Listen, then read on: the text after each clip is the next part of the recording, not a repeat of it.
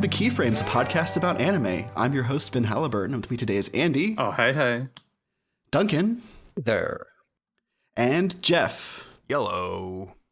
I have gone straight from vasectomy recovery to allergy recovery, so I will hopefully be talking less in this podcast.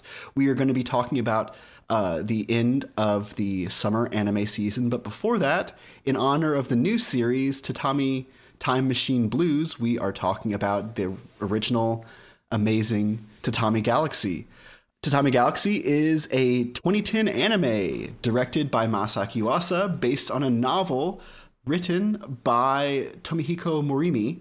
Uh, it stars a young man going to college for the first two years and really hoping to have a good time, but instead, instead he learns some lessons about life. Andy, why did you pick this pod this podcast topic um, beyond it just being you know seasonally appropriate?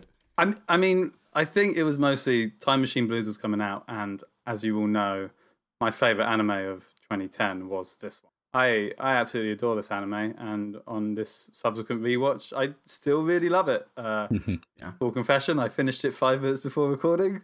Uh, I blasted it through all of today, and uh, no regrets were had. It is an absolute delight. Um, That's funny because I don't think of it as a very bingeable anime since it has a, a time loop going on. And I mean, for listeners that think that they're in time loop, yes, we did talk about this when Van Poggum was on our show previously, but now it's everybody talking about this anime. but it, it's also fun because it, it doesn't just do time loops, but it also does multiverses. In many ways, it's kind of like very forward thinking for its time when it came out. Like, you know, we've we've got everything's a fucking multiverse now, and it makes and it's one of the few things that actually shows a multiverse that's interesting. It's the Um, Watashi cinematic universe. Does that mean it crosses over with Humanity Has Declined, or is that a different Watashi? Could well be. Yeah, I put off this for so long because I just don't usually vibe with Yuasa.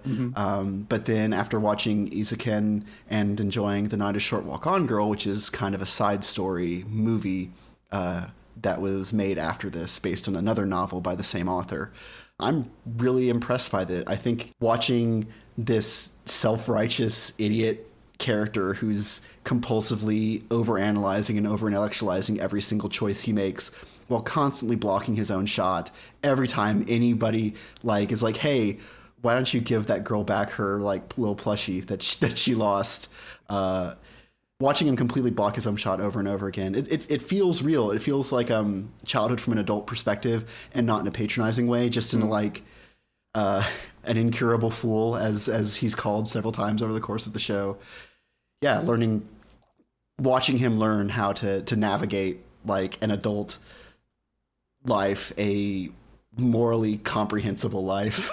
Yeah, I, I think the, f- the first time I watched this show, I, I, I kind of th- thought it was about being a student, but like, the, I I think a lot of what the show actually ends up being about is, is as you say, it's about becoming an adult, and like you, you sort of get that shift as he eventually does as as the show goes on. um, it, it does take a lot to get through to him, but um, and the but he has a lot of words in his head because I think the one thing I, I noticed uh, coming back to this is I had forgot how incredibly dense this show is. Like Yeah. words per minute, just proper stream of consciousness stuff being thrown at you from minute one. Yeah, and I was another reason I was waved off this show initially is people are like, "Oh yeah, he just talks really fast and everything happens on screen really fast." I think this is actually what Andy told me, and I was like, "I can barely handle Sayonara Zetsubou Sensei. I can't handle a show where he's constantly talking." But most of it is is nonsense. His his like compul- his compulsive pseudo intellectualized justifications for every stupid decision he makes, um, and then whenever he meets the fortune teller and she just gives him the shallowest compliment, and he's always like, "This person has insight." Clearly, Yeah. uh, it really yeah it really lets the air out of his uh, out of like you don't have to pay attention to everything so i told my girlfriend when she watched a few episodes like he's he's an idiot uh, but He's he a- doesn't know it He's a he's a self intellectualized idiot who believes uh, uh, who believes he knows things. I also feel a lot of it is. I mean, obviously, a, a large bit is about regret as well, and Yeah. um, you know, trying to find this rosy colored uh, university life when in reality he's not going to find that whilst he's living it. You only get that when you're looking back on it and being like, oh, that was quite good. That was quite Mm-hmm. good too. First thing I really liked about rewatching it, I noticed that Ozu, especially, is I think pretty much the best character in there. And as much as it's a relationship between the main character Watashi and Akashi sort of getting together, it is also a lot about uh, Watashi's relationship with Ozu. And then his eventual at the very end, like realization that it is his best friend, and that like this black His only friend. his only Yeah. and this black thread of fate as he so like he so negatively calls it in the first episode throwing him down the uh the japanese sea river trench or whatever it was is then like the thing that holds him on and gets him through his the surreal like entrapment that he has in his room and then he's like holding on and he's like why are you so interested in me? We've only just met. And we're like we're the it's the black like the black thread of fate has brought us together and will hmm. never let us part. I thought it was really beautiful. And then on top of that it was the one of two moments where you don't see ozu in this demonic face. Like his eyes Yeah. are like they're they're I, I love the way that they're drawn. They're, they're like 45 degrees. They're like demonic and he's got a big mouth with like fangs and you only see it from my recollection two times his normal face once at the very end when watashi sort of like realized his actual friendship and like acceptance of who he is and then secondly there's a second there's a shot without watashi and it is specifically just ozu and then someone else talking to him Is it his girlfriend, whoever her name is? no, I think it's? I think it's Jogasaki, the um the boob man. and uh it you just he turns around. It's really subtle, you don't notice it, but he just has like a normal face. And I was just like little things like that. I was like, okay, there's some real like clever stuff going on in this anime. a lot of what I like about this it, this show is that it reminds me of myself in high school and early college, where I was very pompous, very self-involved, very invested in the fact that I was the only person with a really clear outside the box appreciation of what was going on, and I think that it, the it's worth it to have this show where he go, joins these different clubs trying to find the correct decision that gives him everything he wants right away. That this is, like as you said, Duncan, a show about putting away childish things. And it, what is more chil- childish than just like reasonless self-regard? Um, the fact that he thinks so highly of himself um, that he has three women mutatis mutandis has three women who want to sleep with him and he just he he will both denigrate himself as not being a renaissance man who could court three women even though that's what he's done up to this point. But at the same time every single romance co- goes nowhere and his high-minded ideals are meaningless and it's about letting go of this this childish habit of of valuing your own perspective over everyone over, over everyone else's and denigrating people around you and thinking so poorly of Ozu when it honestly seems like honestly Ozu is a few steps up this like pseudo Buddhist enlightenment uh, of the episode of the the episodes because like he has a girlfriend he's in all these clubs and yeah he like teases his best friend a little bit but uh but he's like he's living the life that that uh that the main character who as we've called him Watashi just the first person pronoun uh he, he's living the life that that uh that our protagonist wants and our protagonist is so busy like just Ins- being insular, like only thinking a about one man circle jerk of his own morals yeah it's just he just can't recognize what's in front of his face just as much as he can't recognize that like Akashi's like, hey, I'm looking for my lost little stuffed animal. Also, we should go get ramen sometime. And he's like, oh, that's interesting. Anyway, I'm looking for my raven haired beauty. yeah, I I really enjoyed the time loop aspect of it because he, the like the, you know the first nine episodes of the show, Watashi is convinced that the result of his life is a bad people making his life bad, and b some key mistake that he made in the past, and it's fascinating to see like as the uh, the the series progresses that the same events are happening in the background regardless of which ch- uh, club he yeah. chooses Yeah. and you know if he chose if he ha- you know when he chooses the film club he's there for when Jogasaki gets like outed if he chooses the baseball team he's present for when Ozu steals the airship but all those things still happen regardless of what he does but he's you know his vision of the future is just strangers adulating him and his idea of you know what you know his you know what gets him there is some choice that he makes while you know anytime that he's presented with the opportunity to interact with somebody else or to interact with the world he rejects it or he overanalyzes it or he you know he runs away. And it's not until he realizes that like oh it's not actually about me it's about everybody else. And that that is the key insight that ozu has where you know he's not you know you know socially or intellectually any you know superior to watashi in any way but he knows that oh if i just like you know be interested in other people and you know support them and you know be there for them then i will be loved by them and i will have a better life. And that's eventually the the lesson that watashi you know learns you know even you know he has to go through this sort of like self-imposed hell for a couple of episodes to reach that conclusion but he eventually gets there yeah it, it's interesting that exactly what you said about how ozu knows how to like be well liked by people he tells that to to to the protagonist at one point. He's like, "Why would how how is someone like you so well regarded?" And he's like, clear thinking, un, unimpeachable character, a lot of love for people. This is how this is how you become loved by others. And pr- the protagonist, even though Ozu is more successful than him socially and personally, and even though he envies the success Ozu has taken, he he can't he just he can't see it, and he has to literally be trapped in an endless dungeon showing him that like his circumstances are immaterial. He's in this tatami room no matter what, no matter what what circumstances he sets he set himself up for. He's still living in this tiny room. He buys most of the same books. He always leaves a, a thousand yen in his wallet for him to find later. He always gets this Castella. He always has the little stuffed animal hanging from his light chain. Like choice, like the choices you make, how you react to your circumstances are what matters, not the circumstances themselves. And when he traps himself there, it's because he's asking who else is to blame for my circumstances hmm. that have prevented me from making the choices I want to make.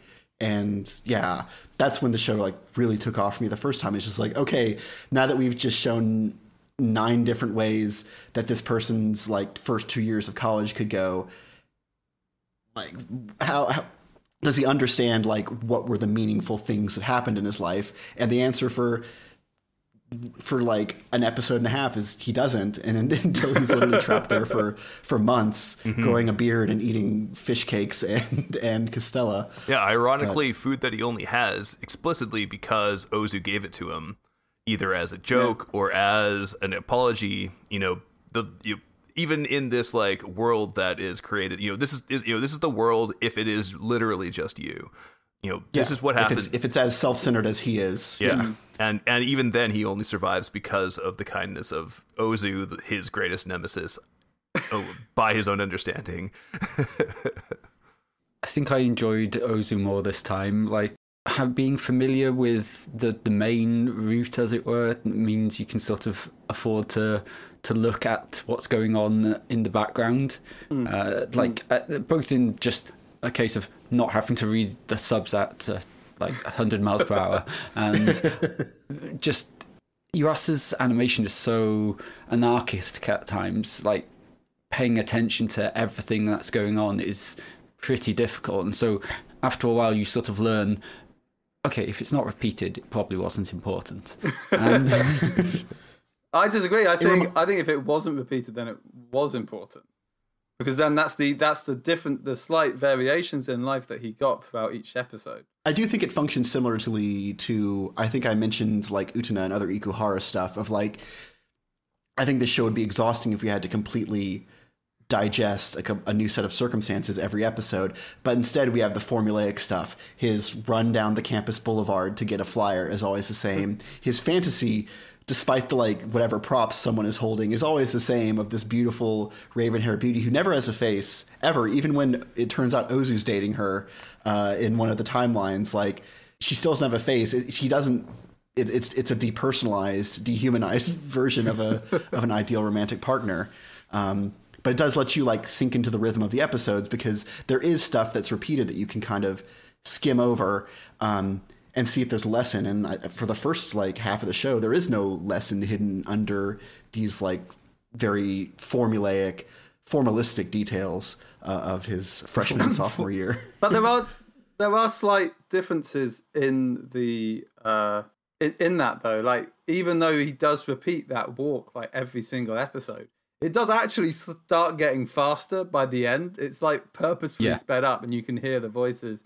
it's really interesting that like this is a show about like letting other people in that has this tiny like a relatively tiny cast of characters it's like a dozen people half a dozen people matter in in this world and everyone else is just un, is just interchangeable um it kind of puts me in the mind of yamato nadeshiko shichihenge or the wallflower where like they just literally have just like outlines of people for anybody who's not a main speaking role and here like like Ozu, um, Hanuki, the the dental hygienist, uh, Satoru Higuchi, Jogasaki, uh, Kaori, maybe Ajima. Like these are like no one else really matters, and these characters are kind of recombined into like weirdly echoing stories of each other. That I don't know. It's I do think it's interesting that to have such a not only have such a repetitive structure, but to have such a small cast, and it, and part of it is because yeah, when we look outside the protagonist, the same things are happening in every time loop because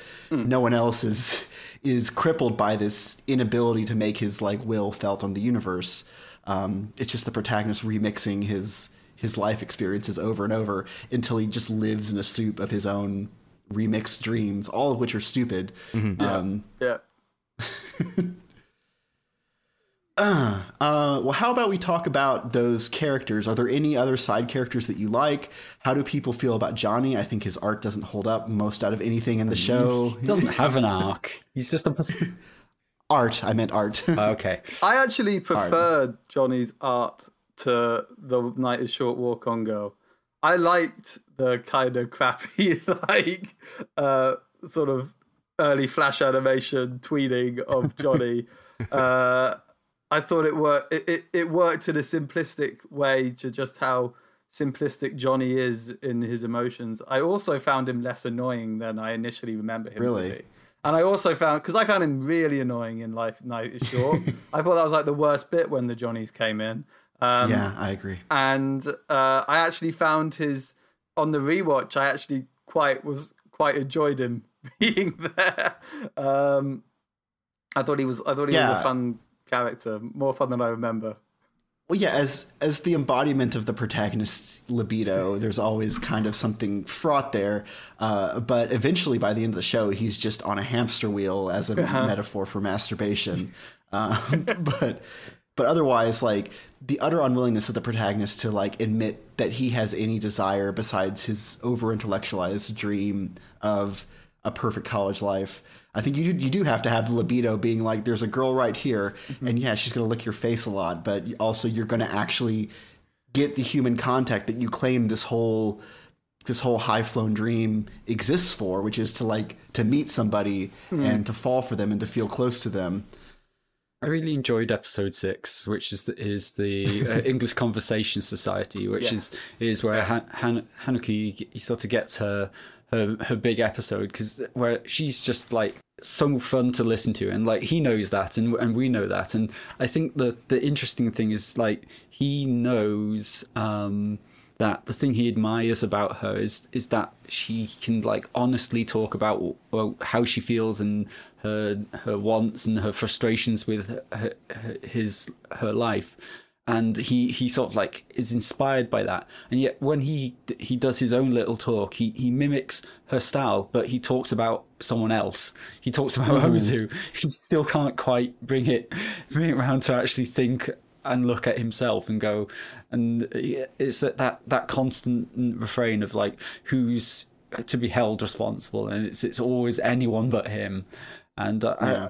I, I I I don't know like it was such a nearly moment it's like he he he clearly in his friends is is finding part of the the things he needs to go to a place a, be- a better place where he can actually find a kind of happiness which isn't based on how he sees himself in terms of um like anyone else's opinion just of uh, self-realized happiness as trite as that sounds Yeah, I, I mean, I don't, I, I was going to say my favorite episode was probably the Secret Society Lucky Cat Chinese restaurant. I really loved it when you see sort of like um, these sort of like weird uh, side characters that are, are always in the show as like background, uh, especially Ajima. Uh, like, and then they all kind of make a uh, like a connective thread. I also have a feeling that like all that these episodes are really doing, they're just sort of highlighting what Ozu really is and what actually Ozu's doing. I have a I have an ongoing theory, and I don't know how deep this is going to go, but I, I, have an ongoing theory that Ozu might actually be Watashi, um, and then Watashi is, but that is like Ozu is what Watashi's actual life was like in high school, and Watashi is now reviewing that from a third person as a first person. That's my theory. I'm not gonna. I, I feel it's gonna be. You're not gonna give any evidence. just gonna say it. okay. First person, worst person. uh, yeah, I'm not gonna de- I'm not gonna delve too far into it.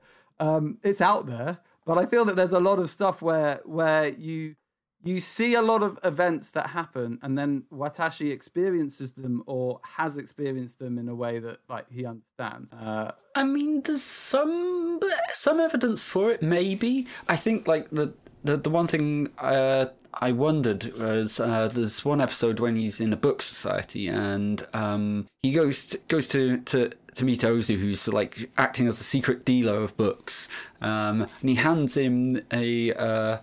Uh, he hands him um, the is Short Walk On Girl, yeah. and, he, and he goes, uh, "This is a uh, a childish book, and uh, it, but it won't change the way your your story works out anyway." And it, it, that made me sort of wonder: is he kind of the author?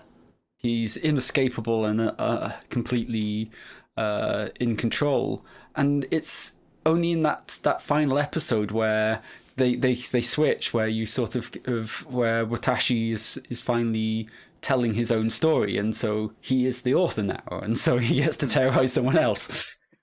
yeah, I also think that there's like the the end. One of the last phrases like one of the last lines, which I think is really beautiful, was uh, "Nothing else is more boring uh, is as boring to tell as a story of successful love," which I feel like again really resonates as to why you don't hear Ozu sort of like his relationship ever until the end when he just gets insanely jealous, and then also it makes me think about another phrase uh, which happens, which is when um, Akashi. Uh, talks about the uh, Moguchi uh, Mochiguman, the white Mochiguman, which again, Ben, you said like it's there in front of him. Everyone is telling you, and you know from like episode one, reach out, grab the Mochiguman, and like go confess and like you know say like start going out. But there's a line by the end, and I think it's either the tenth or the eleventh episode where he asks about like the Mochiguman. He she realizes the normal conversation like, oh, I dropped it. I've got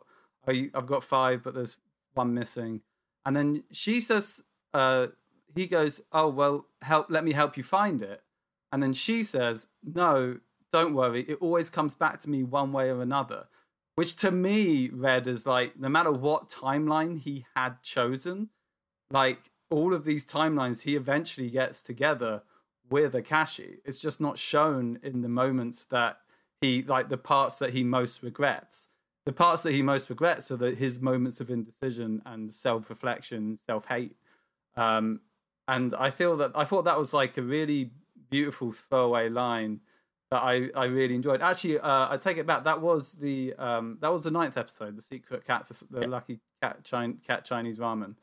Uh, and it's like things like that which really make me think like, you know, maybe this isn't this is not him talking about the bits that the resolution that people want, but the conflict that everybody has. Because at the end of the day, the resolution is maybe not as interesting as the conflict. She also says that in the first episode, uh, or is it the first, or the second when they're in the uh, uh, when they're in the film society? She uh, she he says like, "Oh, I'll help you find it," and she's like, "No, no, no, don't worry about it. Uh, why don't we go to get something to eat instead?"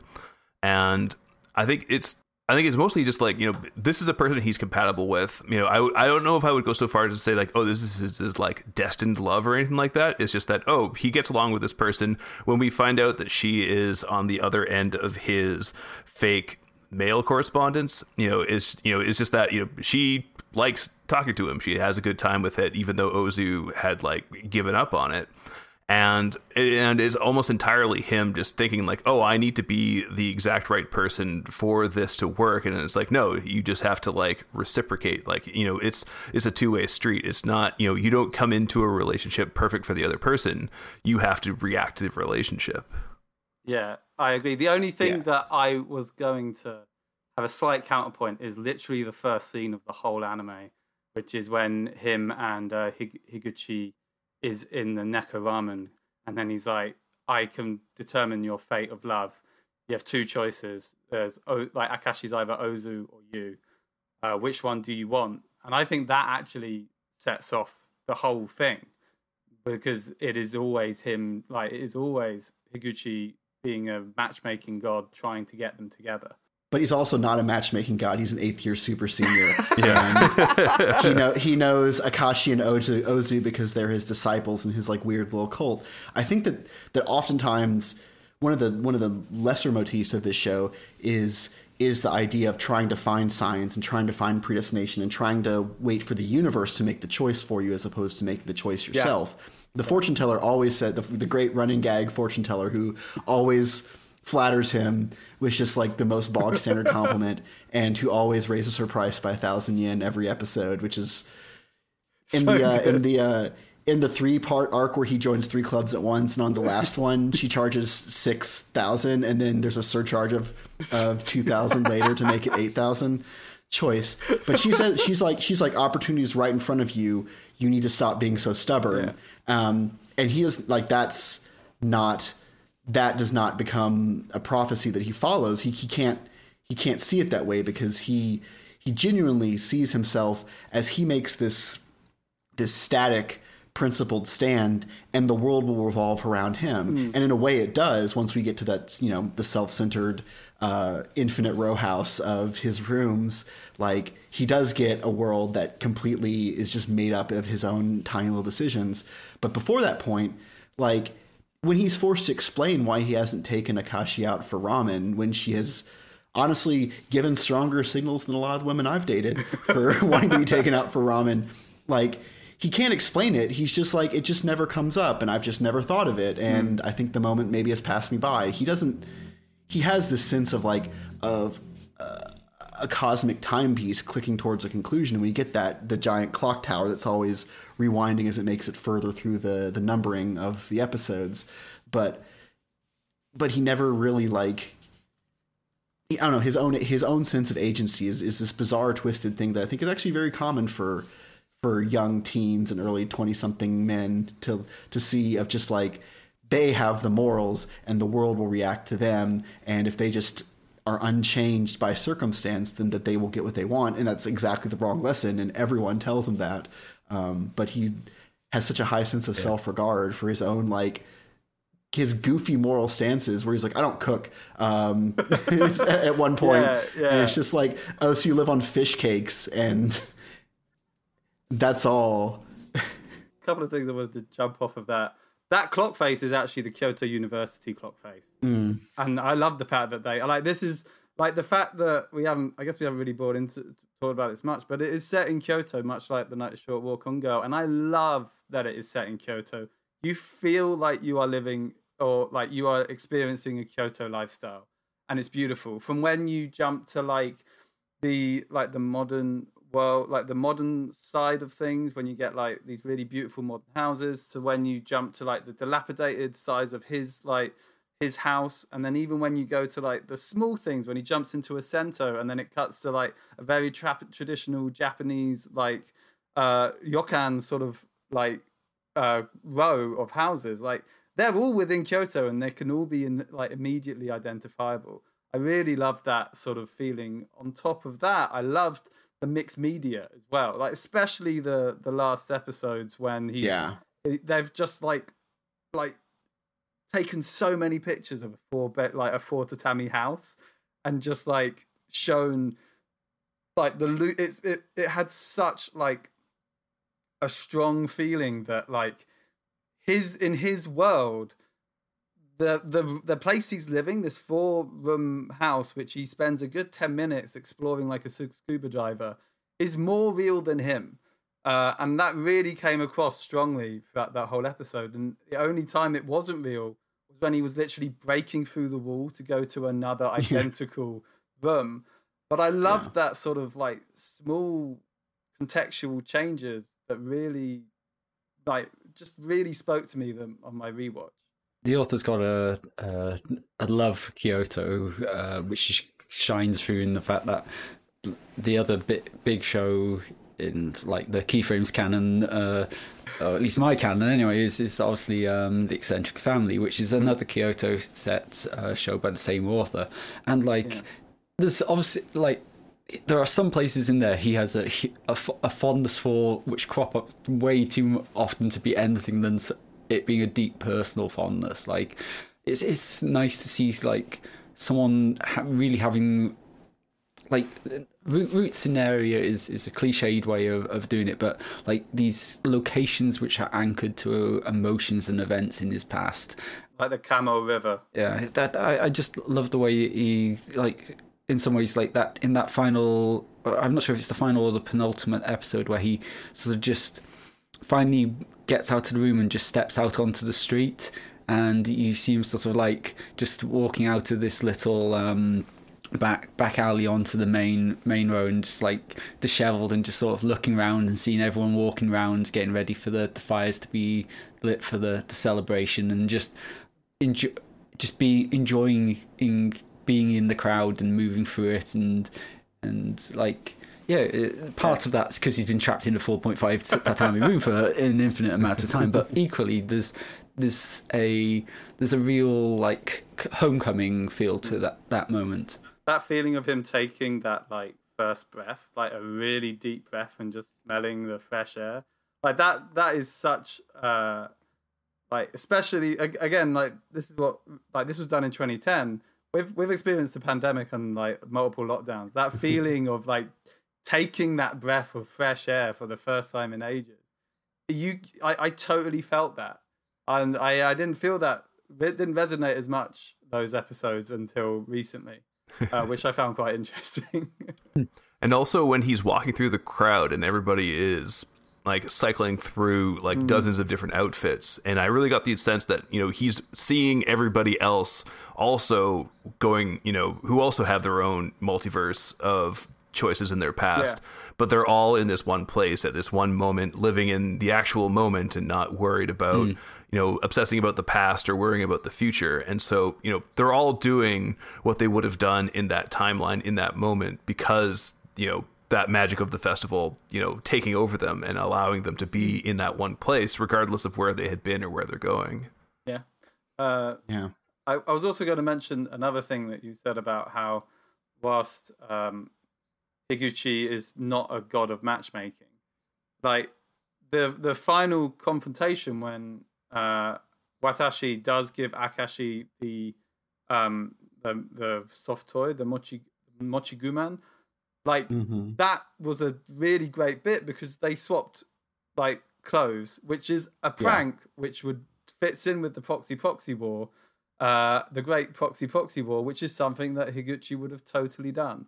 So I still think that if he's not a god, he's definitely trying to like subtly put them together by knowing exactly how. Well, I mean, when you're a them. freshman, super seniors do seem like gods, and they do seem to have it figured together. yeah. And we do have the one moment near the end of the show where, like, Higuchi takes him out to that like little spillway where the rock steps are, and just explains like your life's not perfect, but it's the one you're living, and you could spend an eternity trying to get things right, but it's better just to to be there for what's happening. And of course, the protagonist is like, I don't know what he's talking about. Of course, I can have a perfect life. Uh, Let me do it all over again. Uh, yeah, yeah. I, I really, I really loved that. I'm I'm not sure because if it was because it has such a um, tight um, cast of characters, but I think it was like barely a foot put wrong by any of the voice actors for the performance. Like some of them Yeah. just being plain outstanding. Like uh, Maya Sakamoto as Akashi is is just absolutely amazing. Like just like the moth moments are just like my favorite moments in the whole thing where you just go from this this very calm delivery to just absolute terror to uh, calm but not quite calm and just just that hint of edge to her voice in there and just being able to get that across is wonderful Yeah, it's it's part of the advantage of having a thirty year old woman voicing a voicing an eighteen year old woman is that you can have this like really like I love her like why should I have to do that? I can't even remember what it is in Japanese, but like she's like why should I have to do that thing? And it's like her catchphrase, and everyone's like kind of scared of it because like she won't be pushed around and she will not she will not like let herself be like the victim of circumstance that the protagonist so often is in this show. Like she knows what she wants, and like even when she's caught being the pen pal, uh, having taken over for Ozu um, during the the three part arc, um, she's like, "I'm sorry, uh, you did lie a lot, but also I was lying, so we're even." and and then he doesn't do anything with that. Like he doesn't. He doesn't. Doesn't like the fact it. that she's literally like, "We've both made mistakes. Let's have a good relationship from here on out." And he doesn't like Doesn't jump on his his a little his annoying cowboy libido is just like, why didn't you go home with her? That was a nice moment. Ask her out. Uh, and he's like, no, it's not moral. I should I should join a, a, a creepy like secret police on campus instead. That'll fix my life. One slightly sad thing is the uh, VA for um, uh, Higuchi passed away in 2020, so I assume um, Tatami uh, uh, Time Machine Blues is, has had to recast that part because he's he's part of the, the core dynamic. So uh, it's, it feels it feels strange to to think that I, I know of us, Ben, and I don't know if at, at the end you, you, you might want to cap this off by talking about out it. Um, I know you've watched the, some of the um, the new series, but does it? I wonder how it'll feel to hear hear a different voice. No, it's fine. I I haven't noticed honestly, um, but that I'm not a very keen observer of, of Japanese voices, even though I, I try mightily because I have this thing called an anime podcast that I should. but no, there's.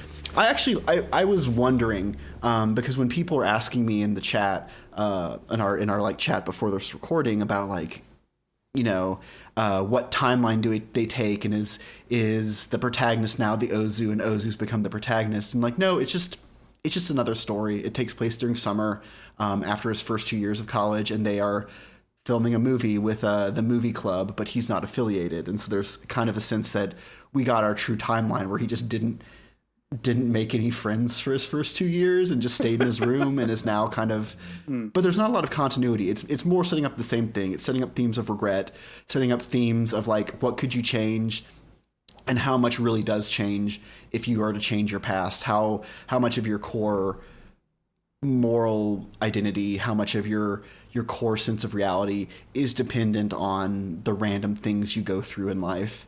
Um, and i think it I, I suspect it'll come to largely similar conclusions, but but um, instead of doing a time loop, doing a like a time machine hijinks uh, show for four or five episodes. It's weird that they're doing you know there's a special secret episode, but no comment. um, yeah, it, it's it's funny and like they've advanced. They've also like elaborated all the characters like a little bit.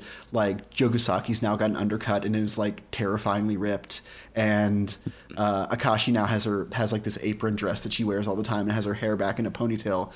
Like everyone's like grown a bit, and it kind of does feel like coming back to old friends in that way of just seeing all these characters like as opposed to the stasis of the TV show that aired back in 2010, like these characters have all advanced. They've reconsidered their style.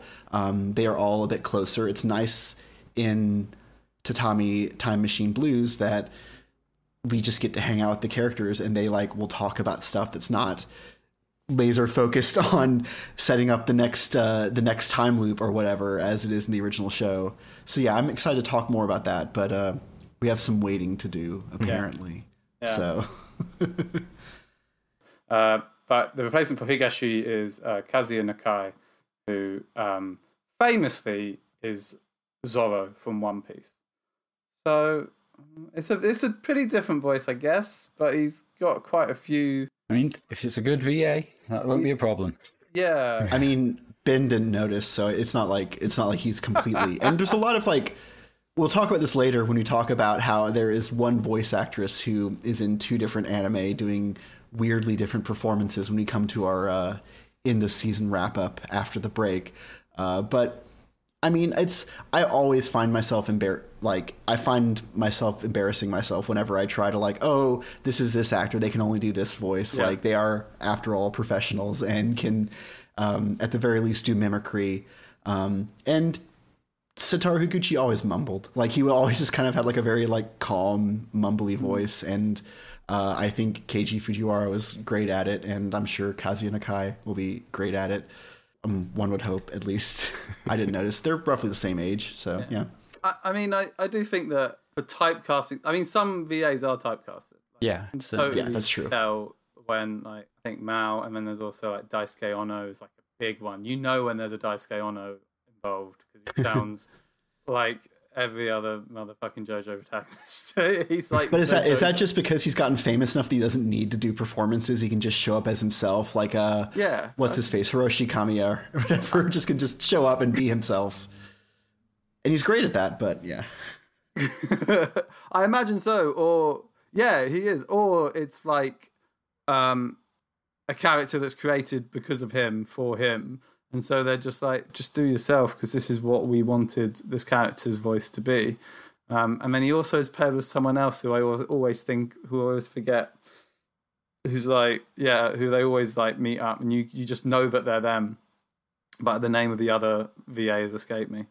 Um, it could also be like a uh, like a company or a you know a production thing where they have a, a set production of like a producers of VAs and they only choose one off the list of VAs. that are in. But that's boring.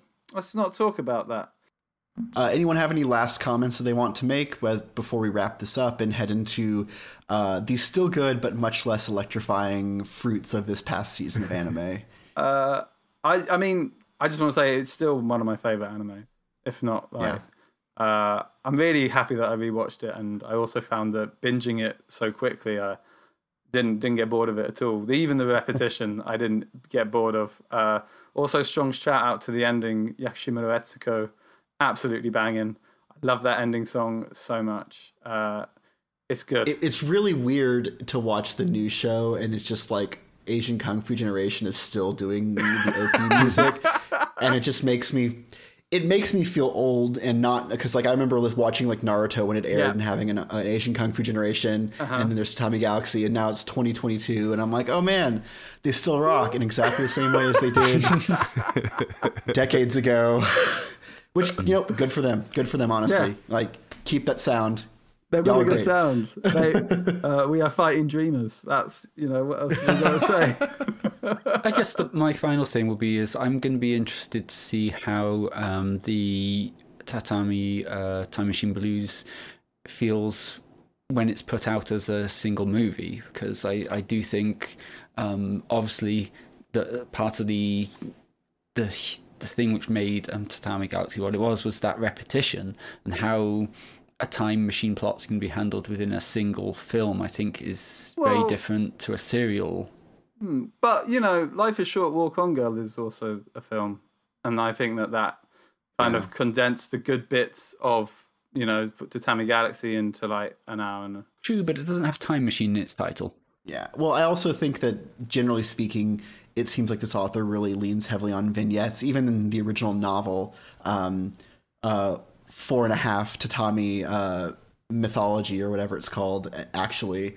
Um, there's like four sections that he goes through, and the same with the Night Short Walk On Girl. There's like four sections. This is very much not.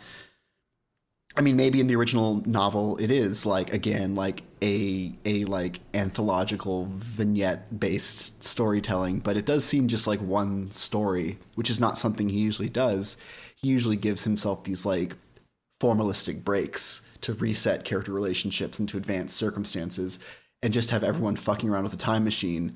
um, where uh, I mean, there's a great moment. I'm just gonna my one spoiler is there's a great moment where they just they thought think about going back to dinosaurs, and then Akashi's like, well, Tyrannosaurs lived 150 million years ago, and we can only go back 100 years, so it'll take us 1.5 million uh, time travels to go back to the dinosaur age, at which point we will all be dead, just from the sheer time that it would take to get back that far in time. And everyone's like, "Oh, that's kind of a bummer." but there's a. I love so that. it's still it's still a very highly analytical show and a very intellectualized show, but it is like a story of people of a bunch of idiots who we now know very well discovering a time machine and trying and trying to figure out what good you can make out of having a mm. time machine, mm. especially if you're worried that changing the past will change the future, etc. I mean, it's notable that this is based off of a, uh, a stage play as opposed to Mm-hmm. novel, um, which is interesting. Um, the other thing I just wanted to say is, I don't know how much mileage that they that Yuasa can get out of using these reusing these same characters. I love them dearly. Uh, I really adore their art style. I think it's unique. I think it's beautiful. I think it's great. But kind of feels like the more there is of it, the less special it feels. Does that make mean- sense? One thing look- is, it's not Yuasa. Yeah, I was gonna say. Luckily, he has nothing Yeah. to do with it, so you can't blame him. oh, really? Is he not? I didn't Yeah. even notice that. Okay. It's Science SARU, though, isn't it? yep. It's, Uh, sci- it's Science SARU, but the but the director is is someone else, Shingo Natsume. Right. Okay. Yeah, Um, he, so he did Space, Da- Space Dandy, One Punch Man, ACCA, Boogiepop, and others. Sunny Like- Boy, that's the guy.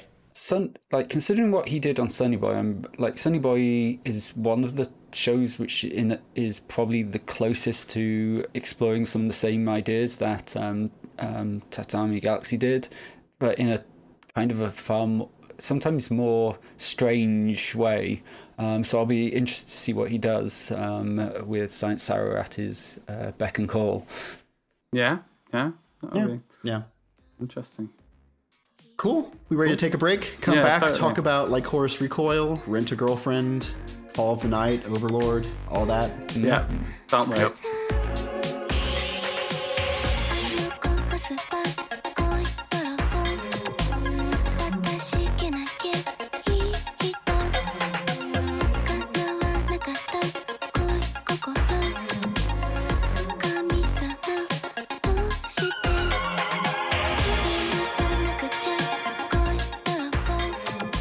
Back. It's the end of the summer 2022 anime season, and we have some shows to talk about. I have more than I did at the beginning of the season because I was really depressed only watching Rent a Girlfriend. but before we get into that, Andy, what have you been watching? Yeah, uh, I just I think I'm the only one here who's watched this, but I recently, um, well, ages ago, I got the Blu-ray for uh, the Girl from the Other Side, which was kickstarted uh, and it's a lovely little Wit Studio joint. It's based off of the manga of the same name that's very beloved. Um, and I didn't actually know anything about this going in. It's based on folklore, and you get a strong folklore feeling, and it basically um, revolves around two people, Sensei and Shiva. Um, Sensei being uh, a an outsider um, who is basically this sort of weird thing that infects people, and then they turn into like these shadow monsters, and then eventually they die.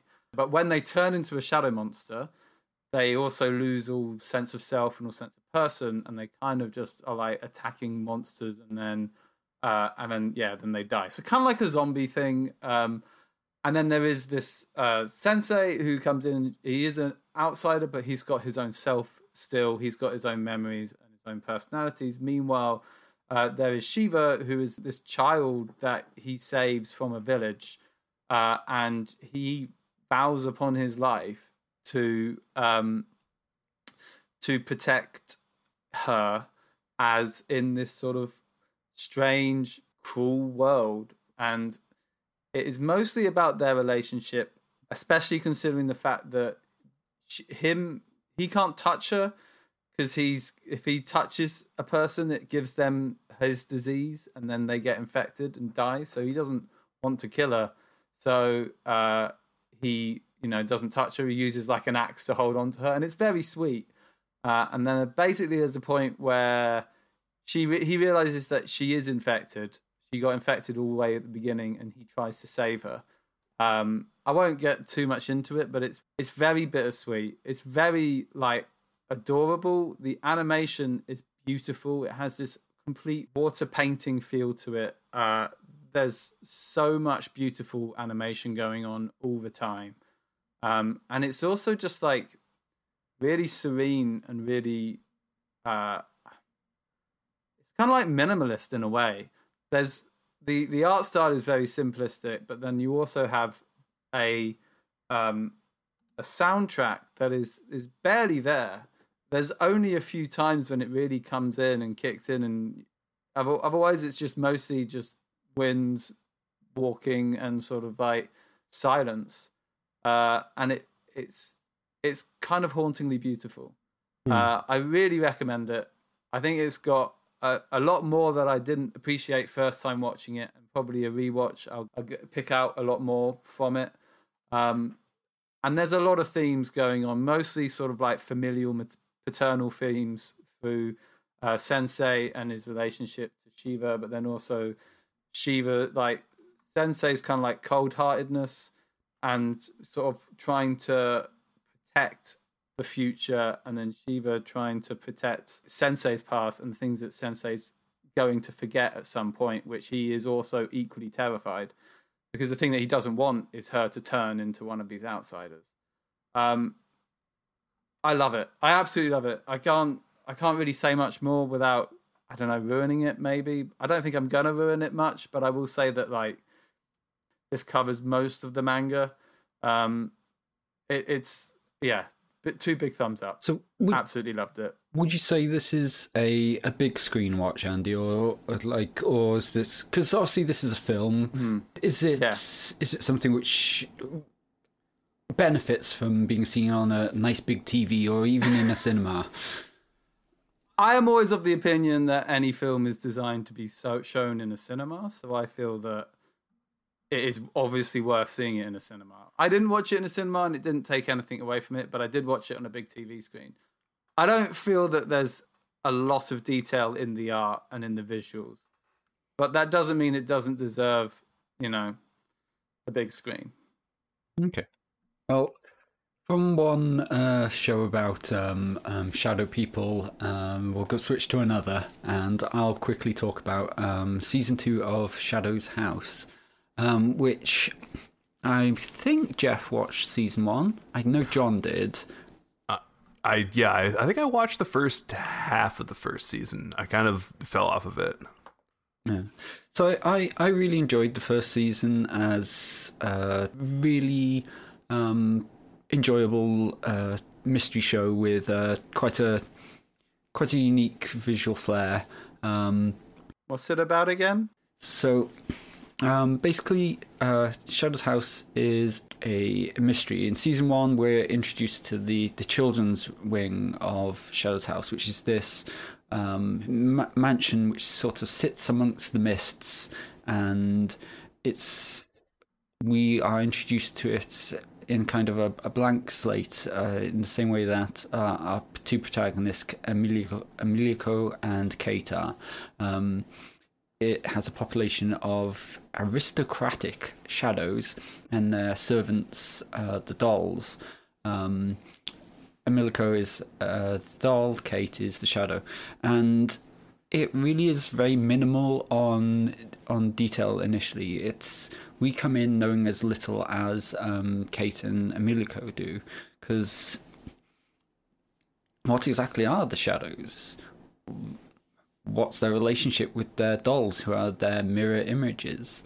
Can anyone is there a way to leave the house? Like why doesn't anyone remember anything before they got there?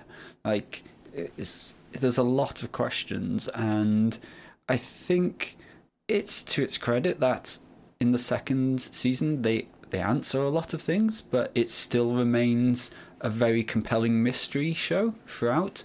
Um, I don't know if this is, is maybe a stretch, but I think what it reminds me most of is the sort of m- murder mysteries of where you have a single location and everyone's within it, and it's things like Murder on the Orient Express or, or Death in the Ni- Death on the Nile. Or Knives Out? Yeah. Uh, and like a, a big part of that is that people know more than they're letting on. everyone's loyalty and motives are suspect, and perhaps m- more importantly, for the second se- season, that the stakes are far more deadly than anyone realized when they got into the situation, and that's sort of slow realization of the the stakes being bigger than you thought is I think something which I've really appreciated in this it, it's it's not a sudden oh now now it's now it's on. It's just a little bit by bit this the these little bits of information in clicking into place and you realizing okay people aren't getting out of this alive. It's considering like all the characters children that's uh that's not that's not normally what happens in any show when there's kids. Like like in a lot of of stories kids will have basically childhood armor where like nothing's going to happen to them because they're kids and therefore nothing bad can happen to them uh no, a lot of bad things can happen to the kids in this. No, no, no, no, no. Um, and like it's this idea of like um, class um, with obviously having a, an aristocratic servant relationship, a sort of upstairs downstairs thing, is also um, played played out. Um, I, I sort of don't really feel because it's a lot of the enjoyment I, I, I have I had from it was from the slow reveal, like the way the pieces click together, like this this very satisfying l- sort of discovery of bits bit by bit of who's not telling you what and who is what new th- bit of information is found. I, I I almost feel like talking about the plots are irrelevant because it's it's not really the overall plot isn't really what's compelling. It's it's the way it's pieced together, and it it was a, it really carried me through it, its twelve episodes really well, and I would happily recommend it to anyone who enjoyed the first season and forgot there was a second season. Kind of reminds me of like Promised Neverland. Though. Like, Promised Neverland also had a similar Yeah. thing where there was a lot of intrigue at the beginning, um, and and also kids didn't end up very well. But also, it feels like it did the mystery better than Promised Neverland did. Uh, I felt Promised Neverland really dropped the ball by the end of the Yeah. I mean, a lot of people were very upset with the way um, uh, uh, Promised Ev- Neverland's second season Yeah. went. Um, and the first season as well. Like there was a lot of stuff that they modified to make it fit better in an anime season, which I didn't notice as an anime as the anime watcher, but Mids and I know John also certainly picked up on a lot of the ways that they defined like how they discovered things to be really dissatisfying. Yeah. Um, Uh, the the the writer um same writer worked on the first season of, of Neverland and Shadow's House. Um he also worked on um uh, Land of the Lustrous, which is of things we you we will recognize. Um and so I, th- I, I, Land of the Lustrous also had a, a good sense of, of mystery to it, and I think I think he does that well. I think what uh, Neverland maybe suggests is he doesn't necessarily do the the point where everything is comes out into open and is revealed that well. It's he's he, he's good at the mystery, but not necessarily at when things things all kick off.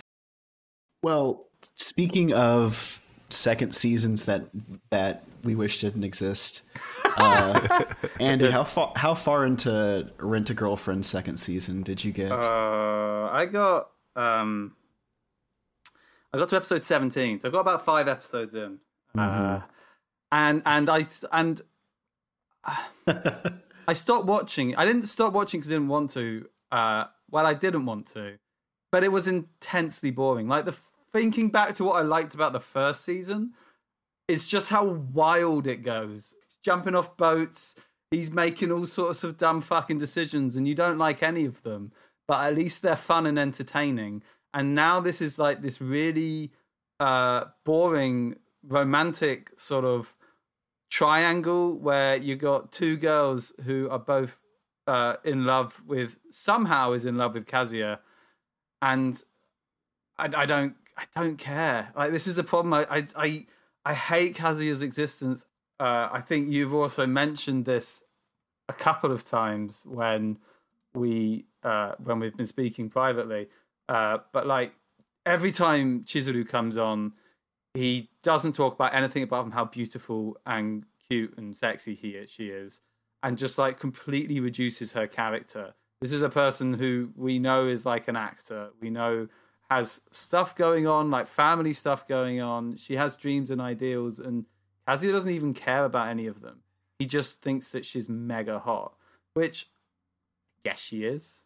I mean, one would assume so, but uh, but yeah, I I definitely agree that the first episode kicks off with him with Kazuya, who, if you need a refresher from the last season, because who doesn't, um, is a loser who gets dumped by his girlfriend like maliciously and hires a uh, an escort basically to pretend to be his girlfriend for his friends and get sucked into their weird escort world where multiple escort girls are like have feelings for him but he's like super in love with this one girl who ends up living next to him and he can never have actual romantic feelings for her because she's a, a, a paid sex worker or at least a paid like social escort and uh and yeah uh, so in this season, he sees her perform, and he's really moved. And we're supposed to kind of get in momentum f- for this season from just how into her dream he is now that he understands it from seeing her act. But because all he ever does when he thinks about Chizuru is talk about how beautiful and amazing she is, it makes him like there's no way to assess the sincerity of his assessment of her acting ability.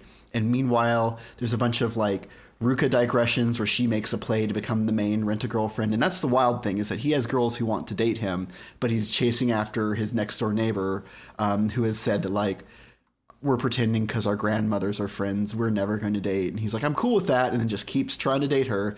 And there's a quiet girl, and his ex girlfriend's jealous because he seems to be popular with women. And God, there's only one really good episode, which is where he goes, he tries to throw a joint birthday. Um, but then Chizuru can't show up, and Ruka shows up and like really tries to know to muscle in on being like the grandmother's favorite girlfriend. Uh, and then Chizuru shows up, and to quote the Anime News Network review, like rolls in like the girlfriend Terminator, and just like is the world's most professional girlfriend. And like that's funny. That's what this show was promised to me to be. Was like, oh, look at these wacky hijinks where like no one knows that he hired a fake girlfriend, and here's the real girl who really wants to be with him. Whatever. Um, that goes away, and then the finale is that um, her grandmother's going to die soon. Chizuru's like sooner than we thought, and so Kazuya, in a grand romantic gesture, offers to put together a crowdfunding campaign so that she can be in a movie, so that her grandmother can see a movie, bef- her in a movie before she dies. And like, on the one hand, awesome. I'm glad to like actually see things from Chizuru's point of view, not filtered through Kazuya's dumb as shit interpretation of every single social interaction. But like, why wasn't this episode one? Why wasn't this episode one? My God, nothing has Yeah. happened in this Yeah, show. this- yeah, that sounds that sounds really good. Like the the I mean, I'm, I'm kind of pissed at this like last minute, like, oh, I can do a crowdfunding campaign.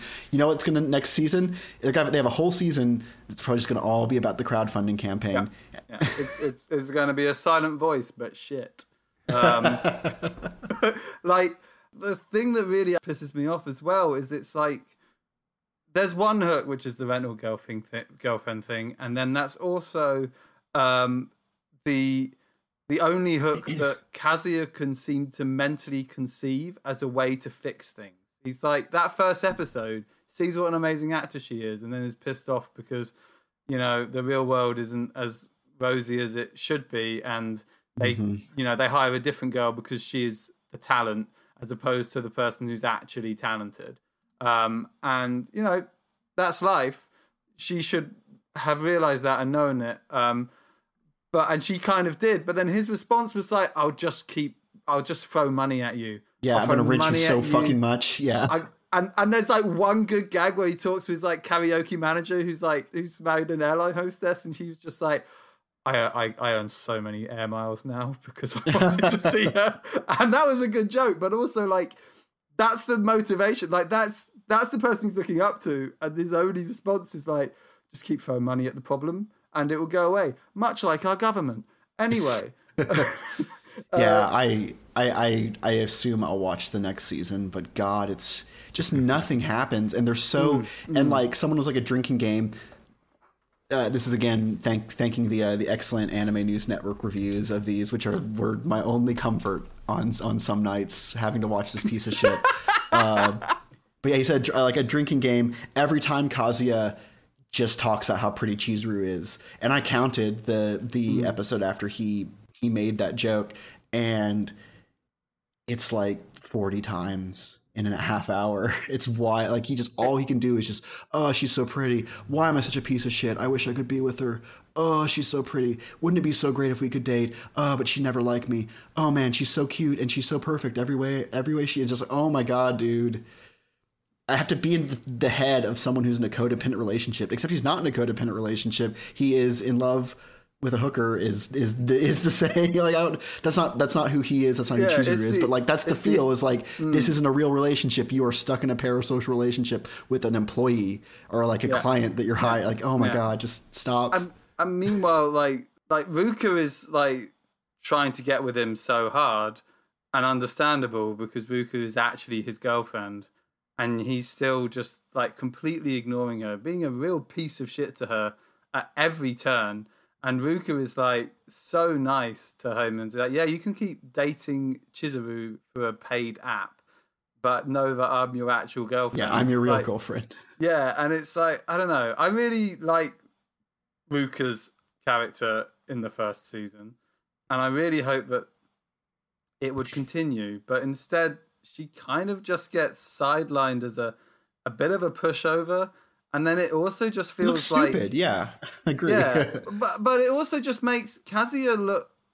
I, I, predatory is that the right word? Like, Yeah, well, makes- she's also a high school girl and he's in college too, so that's Yeah. also a little bit of spice there. Uh, and like, oh, the the bit where he's like, I want to get Chizuru a present was the last episode I watched, and his way to fix that was to to hire Sumi, which is another like paid for escort, to tell her what to buy him her, and she's like, I don't fucking know. You make your own decisions. She'll just appreciate the thought, which you don't need to pay someone like eighty quid for an hour to work that out. Google this shit, mate. and you know it's even better, Andy. They go on another date, and in the penultimate episode, and she tries to confess to him, but she's too shy to get the words out. So now it's just it's just a harem. It's just a harem. It this this guy who has never never thought or done a selfless thing except for the time that he jumped off a ferry. uh, May- which was- maybe maybe I'll start supporting uh, Mami because it feels like Mami's the only one who actually agrees with the audience and fucking hates his guts.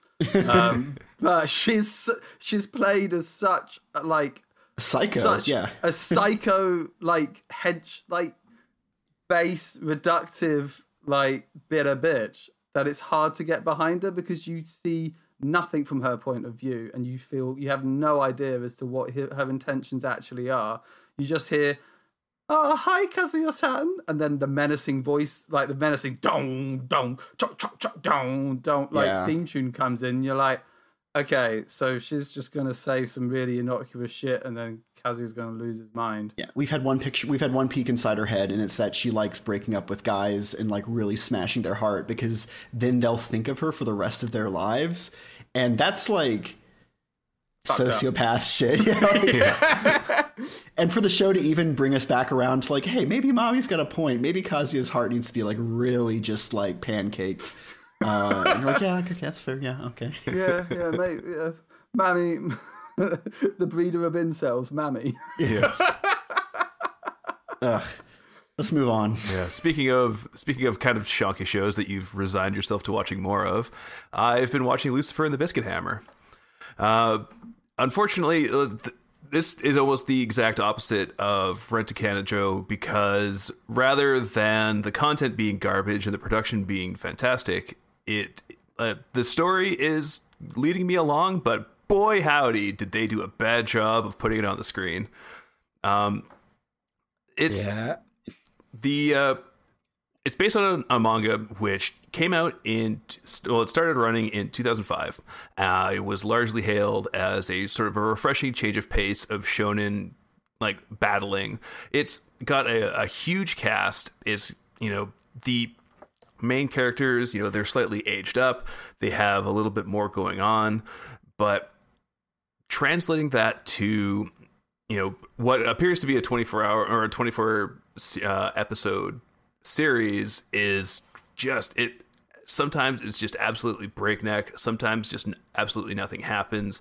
And at no point does it ever look good.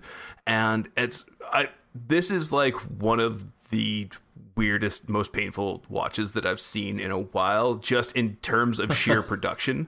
And i'm a philistine hmm. as much as i'm on an anime podcast and should probably have higher standards. I largely will not notice when animation is bad or when the music is bad or when the designs are bad but man like i can only imagine somebody with taste watching the show and just being violently repelled by it because like the pacing is off and oh it's just it's really weird You- You're talking to a guy who loves kimono fans. So, you know, like, but the bar ain't that high.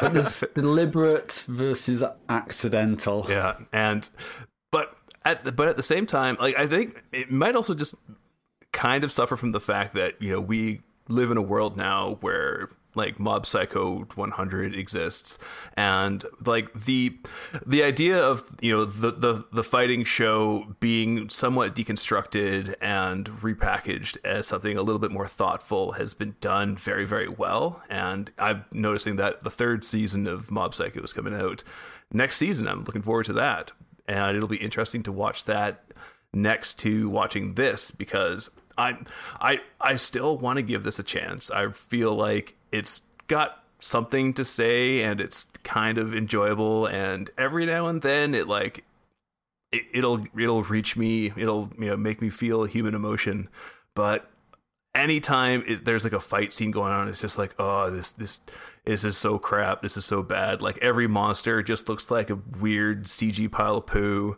And i'm not even really like mm-hmm. like exaggerating. Like every every monster looks bad. Every fight is boring.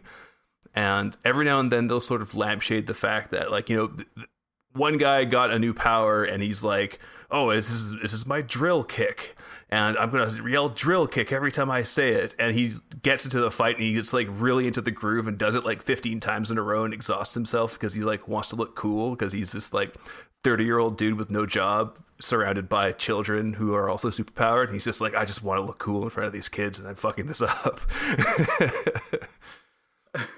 I mean, it's notable that um, Lucifer and the Biscuits Hammers studio is Naz, who um, did the remake of Thermae Romae, which was like painfully boring to the point where I stopped after 10 minutes. And the other notable thing is like Hajimete no Gal, which was also like gross and badly produced. it feels like they are picking up stuff that they know would be a definite hit with a smaller crowd who just want who are just happy to see their shit animated Mhm. Um and then they don't really care about the quality beyond that i mean um it's a shame Yeah, I'm I'm actually interested to read the manga now. Go back because it it finished a decade ago, and Yeah. so it's easy to it's easy to actually like read start to finish. I'm very curious to see how it compares.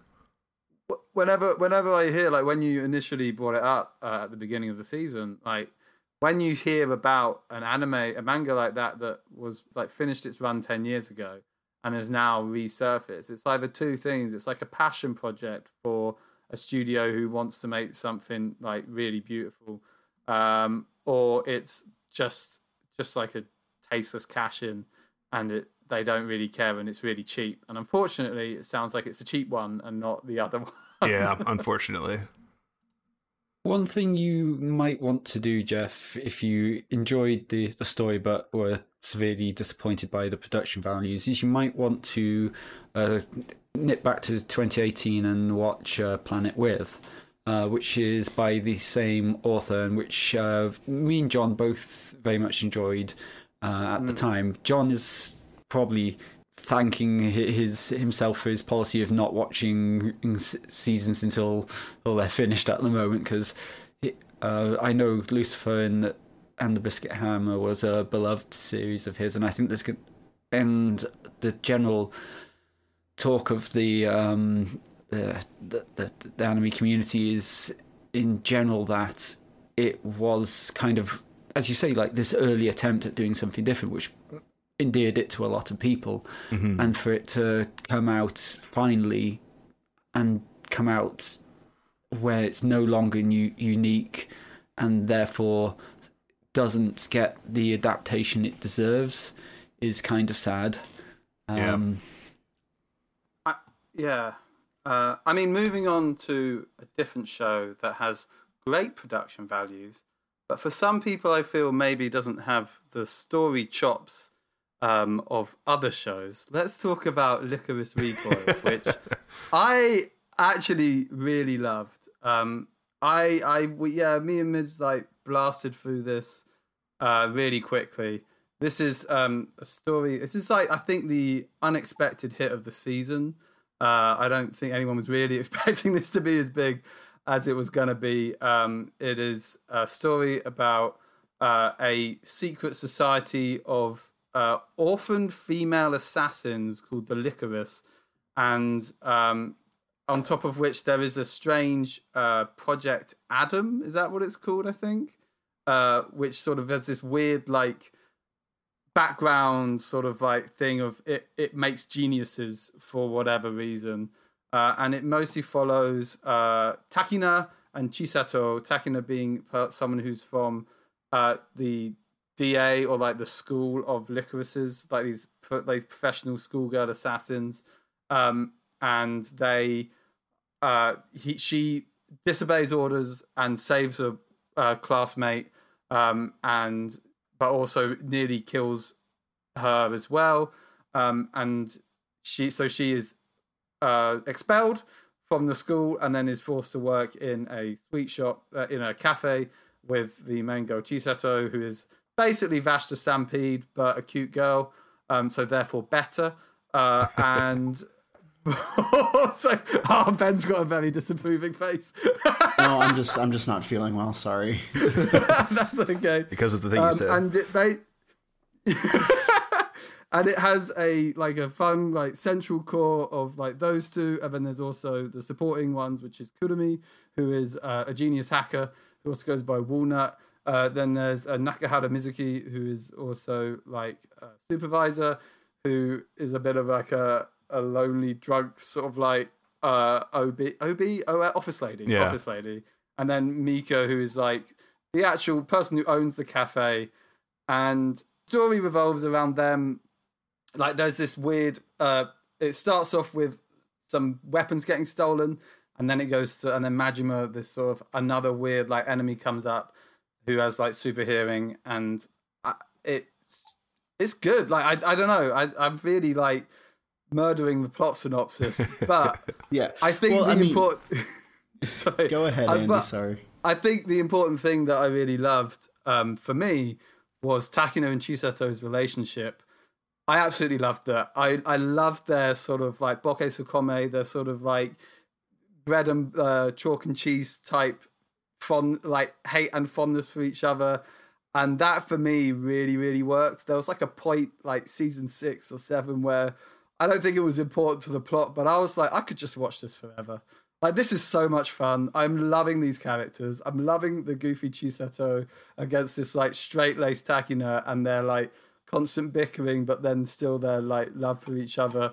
Takina having like a weird thing about not knowing how to dress, whilst Chisato then like goes out and teaches her. It's really sweet. It's really lovely. It's really funny, and I feel that when the main story eventually rears its head, personally, I liked it. I thought it was an interesting dilemma of trying to get Chisato to actually kill someone.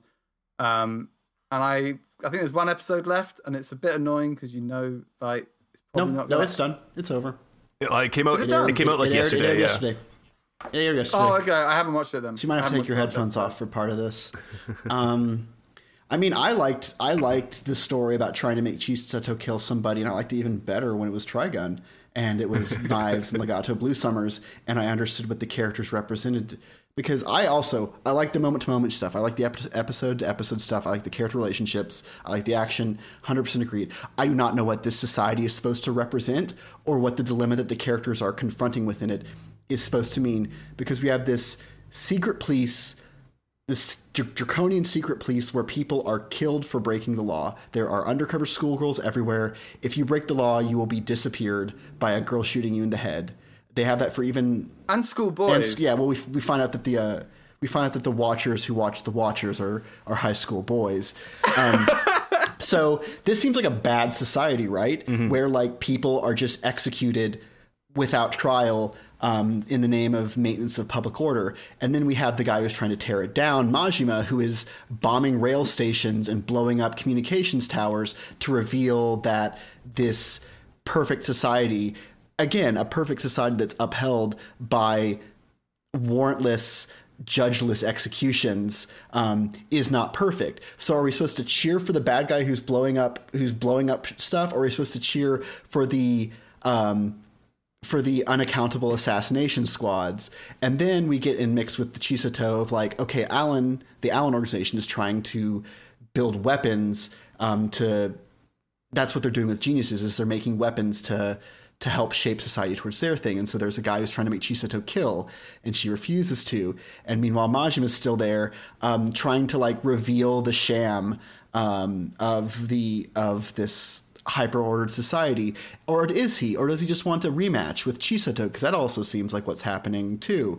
And like when the show ends and we see how things are and we see that da direct action is still there um, we see that the like lycoris um, are still active to a certain extent they're still out there murdering people and taking back the guns that majima did because also sorry good guy who wants to reveal the sham that is Lycoris also distributed a thousand guns to everyday people to force so many crimes to happen that they will no longer be able to hide in the shadows as a secret unaccountable execution organization. I just like that's a mess. I don't need it at all. I don't need them to have a Vincent XP fight little girl Vash the Stampede. And if they do, he should he should just be a terrorist. He shouldn't have a point. He should just be a bad guy. And maybe he's like, I think it's bad to assassinate people. Um, like there's a they have a whole conversation about how like about how about how like oh there's no bad guys everyone's got their reasons for doing stuff and it's like do you have reasons for your uncountable kill squads because i i don't know who i'm supposed to cheer for i cheer for Takina and chisato but i don't i don't know i don't like this plot. I don't it, it, it really got in the way. And every time it wasn't about that and it was about their cute little cafe and uh, the uh, the se- walnut the secret hacker being this this kind of like lazy little girl. And of course the uh, the Christmas cake office Yeah. lady who drinks all the time is is great. Like I like I like this show. I just don't know what that plot was supposed to tell me about any of these characters because it doesn't seem to really have much to say when it comes to what these people are fighting for. Like Chisato is fighting to go back to like have her wonderful idyllic life, but she's fighting in the name of the unaccountable kill squads. Um, who washed her who washed her friend out to cover up their own fuck up and their own failure to protect people. Like who are we like I mean, it, it, when I when I'm left at the point where I'm just cheering for the most likable characters in a sh- in a in a show that involves multiple like morally gray, almost morally offensive things happening, I just I get my wires really crossed, and it really got in the way of me enjoying what is honestly I think a shout out to like the the super powered shonen protagonists of 20 years ago, or seinen protagonists like Vash and like and like uh Cowboy Bebop man Spike And Kenshin and all as that. well, and Kenshin. Like I like I like these genius fighters, and I like that like I ultimately like that Chisato had a had a very distinct moral stance, and the fact that her hero turned out to be a a bag of shit didn't change her morals. That's great. I love that. I wish that. I wish that the evil organization that's been murdering people on the streets for the past decade or or however many like I don't like they're still in place. They're still working with them. I mean, they went on vacation to Hawaii Yeah. at the end, so Yeah. I don't know. I, I mean, the, the bit that I really loved, like the Chisato, I really loved it when, and this is going to sound weird. I loved it when Chisato like uh, got uh, his her heart attacked, so that she's definitely going to die within like six months. And then I was like, okay, so this is gonna have a really bittersweet ending where this character that I love, like you, you really do enjoy the characters. Uh, like you, you want them, you want them to continue, but then knowing that this relationship is going to end, not because of their personal ideals and you know, uh, uh, Takina going back to the DA, but because Cherry- Chisato's literally going to die, I thought it was really sweet. And then this, and then fucking Walnut finds obviously a second heart, and then I was like, okay, so she's gonna be fine. And it kind of upset me a little bit. It kind of felt like they they had some feel like they had some through lines that they wanted to commit to, and then they were like, oh no, this is really popular. We could spin this out to a second season. Let's keep her alive, please. Um, and, and I, I honestly wonder how much of it is because this was a anime original production, and we've seen a lot of those recently, where either they're a weird mess with like a lot of enjoyable parts, but very little cohesion, like Fena Pirate Princess, which I really enjoyed, but it was a, again a stylistic and story mess. To this, to the what was that really nice looking Wonder Egg. Wonder Egg. That is the one that I'm looking for. That Yeah. Where like yeah, it's I mean, Wonder Egg made me made me more charitable to this because, like, yeah, it could go a lot worse places than where Wonder Egg. Then it, it could go a lot worse places, like where Wonder Egg went. Okay, okay, this is the thing. This is the thing that I was going to mention. Like, like this is the weird situation that anime is in now. It's not one thing. It's a multimedia fucking project. There's an anime. There's also a manga and a light novel, and they're all they all were announced at about the same time, and they're all like either airing or written. You know, like it's, this is the weird like world of media that we live in, where it's not contained to one source anymore. It is split up so that you just can't escape it. And you know, when it works, like Lycoris Recoil, I'm all for it because I want to see more of this. I want to see more of Chisato. Like, but I, when it fails, like Wonder Egg, then you're like, "Mm, don't know what, don't know what to do. Um, sorry, you were saying something, Jeff. I was also just going to say, you know, if what we get is, you know, a 13 episode show where you can like cobble together seven episodes worth of stuff that you like, I think that is largely a win. Like if we could just have, you know, Chisato and Takina going on dates to the the aquarium and working in the uh working in the cafe, like I would I would be happy and you know, if you have to endure a pointless monologue about balance and good and evil you know at some point it's just like oh just water off the back. Like at this point you gotta you gotta if you got if you've built up your anime callus enough you know you can you don't you not, not everything has to be entirely perfect. You can have you know you can pick and choose and make yourself happy. Make Yeah. make little fans vids make gifs and It, it's just a touch frustrating because, like, I look at the the spin off manga and light novel. The light novel's called Lycoris Recoil Ordinary Days. Why can't we have that?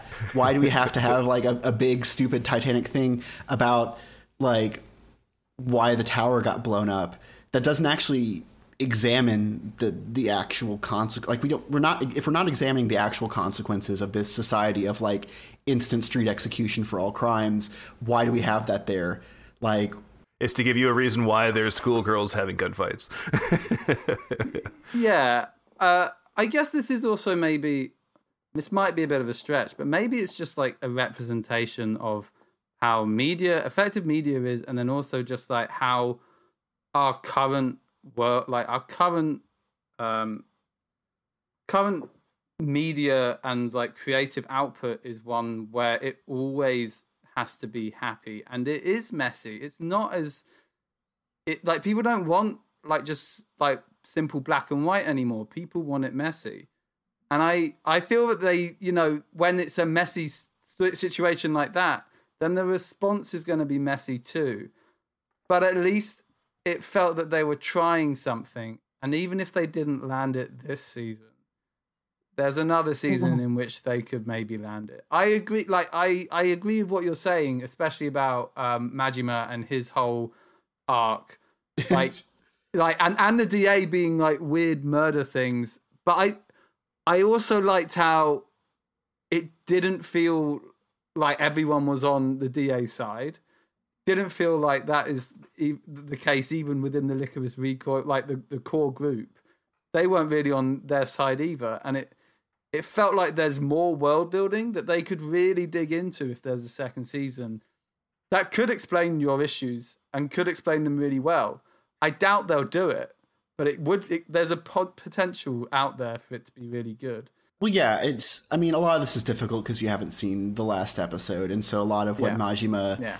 a lot of the backfill of why Majima exists and what his relationship with the Adam Project and his own little stupid owl and his magical hearing, like what. The, there's a sense that that uh, Mr. Mr. Yoshi or whatever the the mastermind behind the Adam Project Oh, Shinji Yoshimatsu. yeah, what he was he was trying to make this like unerring killer out of Chisato, and then he also like set Majima on this collision course with her, um, and we don't know his motivations for that. I assume it's a new kind of society that is neither the anarchy that Majima envisions or the draconian authoritarian state that everyone currently lives under. But we'll never know that. He's dead. Mm-hmm.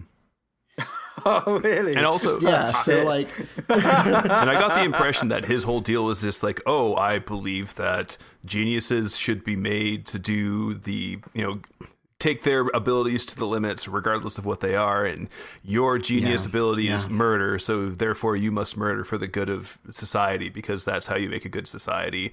End of story and now he's dead and you know and, and I believe in that so strongly that I am willing to get killed by you to prove that I am right. Yeah, get And, yeah, like- get the the one replacement heart in the whole world, uh, you know, that you need to live, and have it put into my chest, replacing my own healthy heart, so that you will be forced to murder me. And yeah, like there's the the.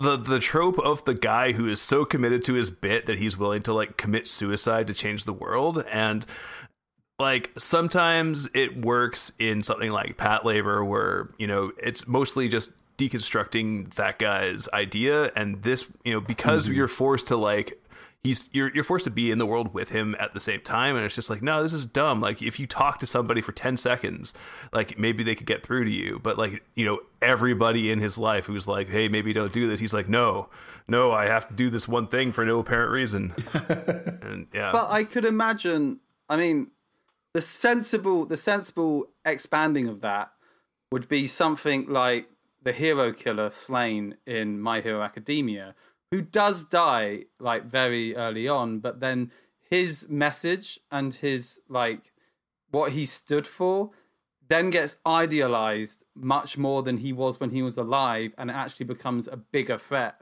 him dead than he was alive. So maybe they'll do something with that. I'm just saying there's ave- there's avenues. The other thing i just wanted to quickly mention was i loved the representation in this anime. It felt really good and not in like a like we've just stuck in some representation because we need to because it will tick boxes with like a certain amount of crowds like mika just being a Yeah. genuine like black man who is complex and is not just like a fucking like one note joke about how he's can't speak Japanese. I mean, he's not only is he a black man, he's a he's a queer black man. Yeah, he's a gay black man who is has a complex relationship with Yoshimatsu Shinji, who's also a gay man. And then on top of that, you have uh, what feels like a like gender neutral uh, person in Ku- uh, Kusunoki, who's the head of DA. Uh, like I love that. That was great representation, and also something that just wasn't addressed. Like it never was addressed. The fact that this person like mostly like wears pants and and doesn't you know and and dresses gender neutral, and no one gives it blinks an eye or gives a shit. That was like really lovely. I really really loved that. Yeah, um, that's that's true. You're making me feel bad about going after this so hard. I did like this show. I just like I wish that there was less like if we had 50% less Ma- Majima and 50% more anything else, I would like this a lot more. I didn't need uh like a philosophical debate on whether we should have kill squads in our Yeah. society. So I, I liked I liked I liked Majima. I didn't like Robota. Robota annoyed the piss out of me. I liked the the other two in the DA, um, Sakura and Maki. No, not uh, not Maki. Uh, Fuki. Fuki, Fuki, yeah. Fuki. I wanted more of like that relationship of like the old group, like DA and then Takina and Chisato, like their relationship was like it kind of got sort of like your enemy is my enemy type thing. But I felt like I wanted to see more of that relationship grow. Um, and then I also just didn't like Himegama, who just was like some damn sexy ninja who just like felt so out of place.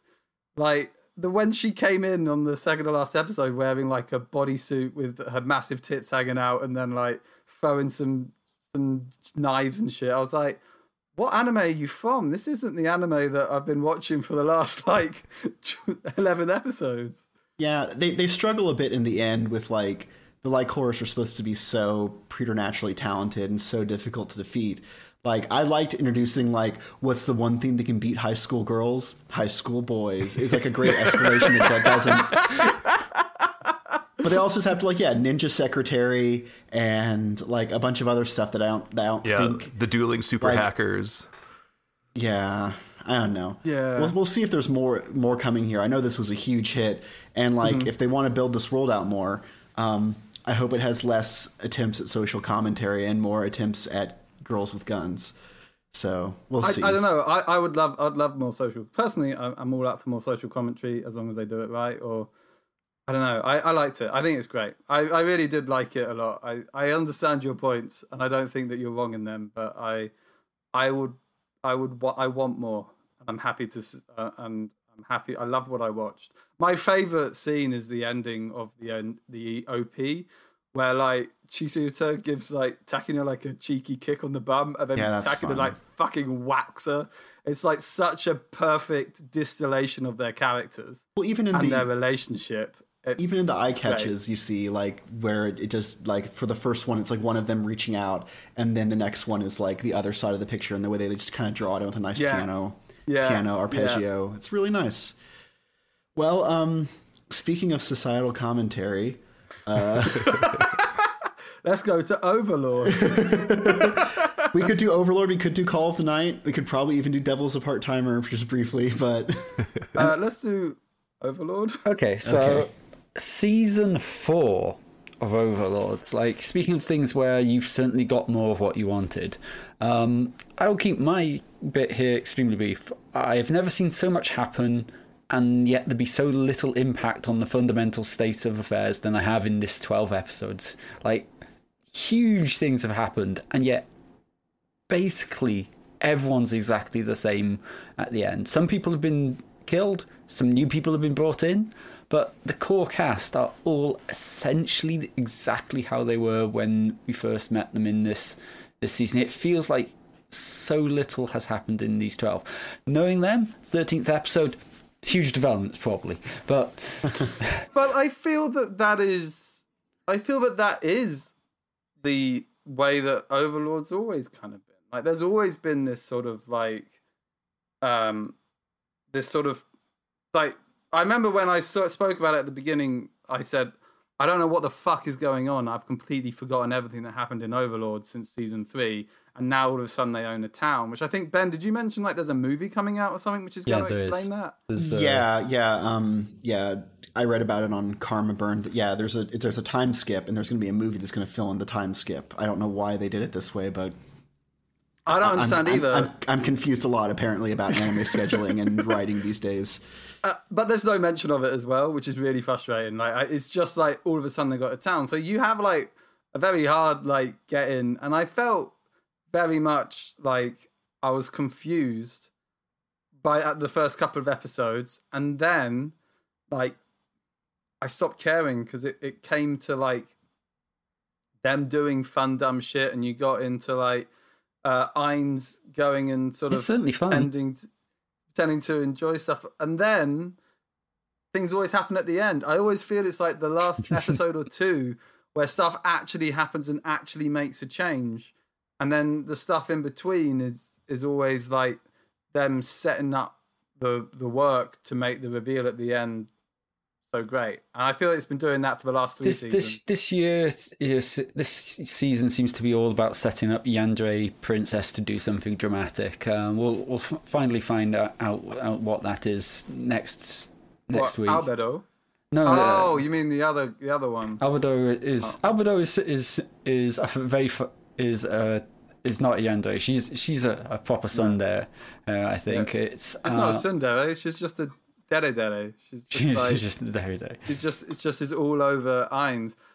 I, I like that there's some slight world building stuff, especially when the dumb mecha character comes in and then you realize that there are actually people who are stronger um, than him. But it feels like he's forgotten his own reasons as to why he started doing this whole like evil shit and making a name for himself. Mm. Because his presumption was that if people were like his his original coming in was like if I find people of a high level, then they're probably also from Japan, and they can I can probably also connect with real people. But they forgot that on the one time in which there was a chance to like bring up that potential, and then instead it kind of went, oh, well, it's a speaking dragon. I mean, the speaking dragon then does talk about the mythical players, which is is is which is Yeah, is oh, typical um, in big old lore. Um, Well, they said that he is traditionally the uh like the PC or the player Yeah. ca- like like and we are all NPCs, which was a very fun dumb joke, but it sounds like then it is just Ainz and no one else. I mean, part of the, the, the like I've had big arguments with, with John over how much this this this series cares over whether or not Ainz is still human or not, or in any way still human. Because, like, is this just a, a a representation of of someone's character having its own life, or is this a, actually a person? Like, uh, that's an interesting in question. And but I mean, I think it's the the former, but. um I, I don't think he's he's a player. I think he is he has become he is just uh, uh, as much as the rest uh, part of the, that old system. But I think the the fun thing is that for me generally is that you have some his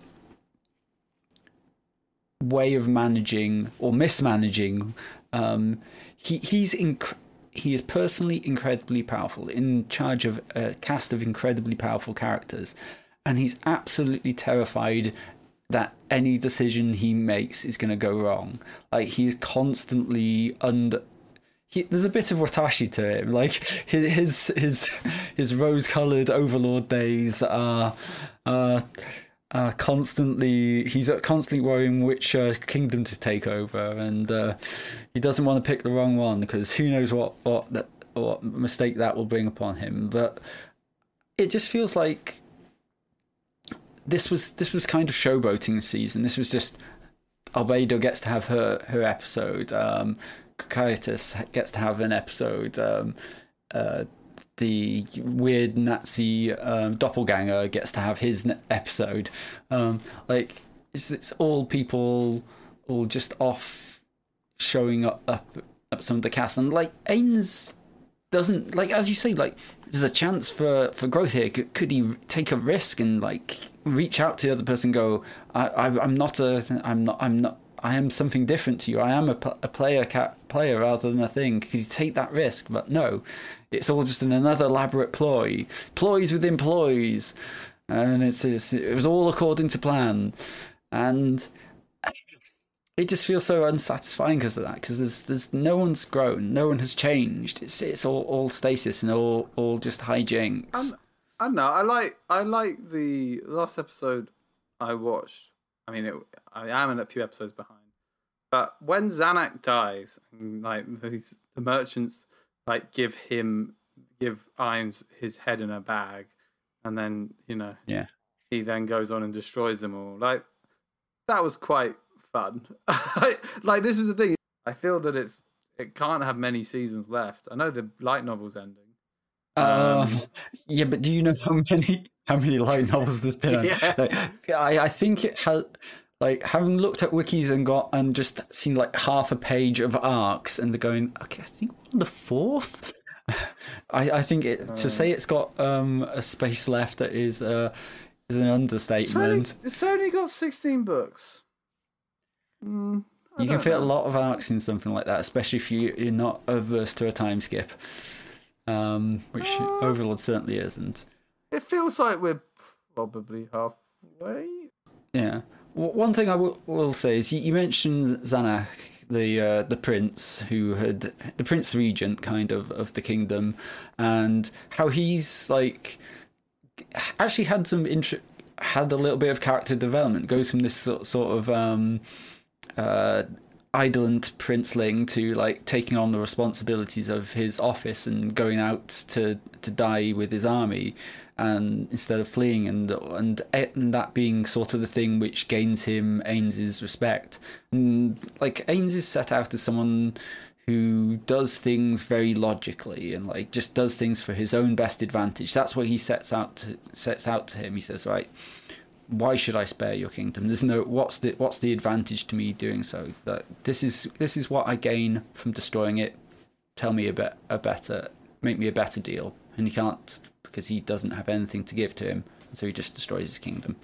Um, and yet, despite that, he when the prince's head is handed to him in a bag, that still affronts something in him. He has this um, one of Ainz, Ainz's perhaps most defining characteristic is his loyalty to his um, his guild and all the NPCs within it.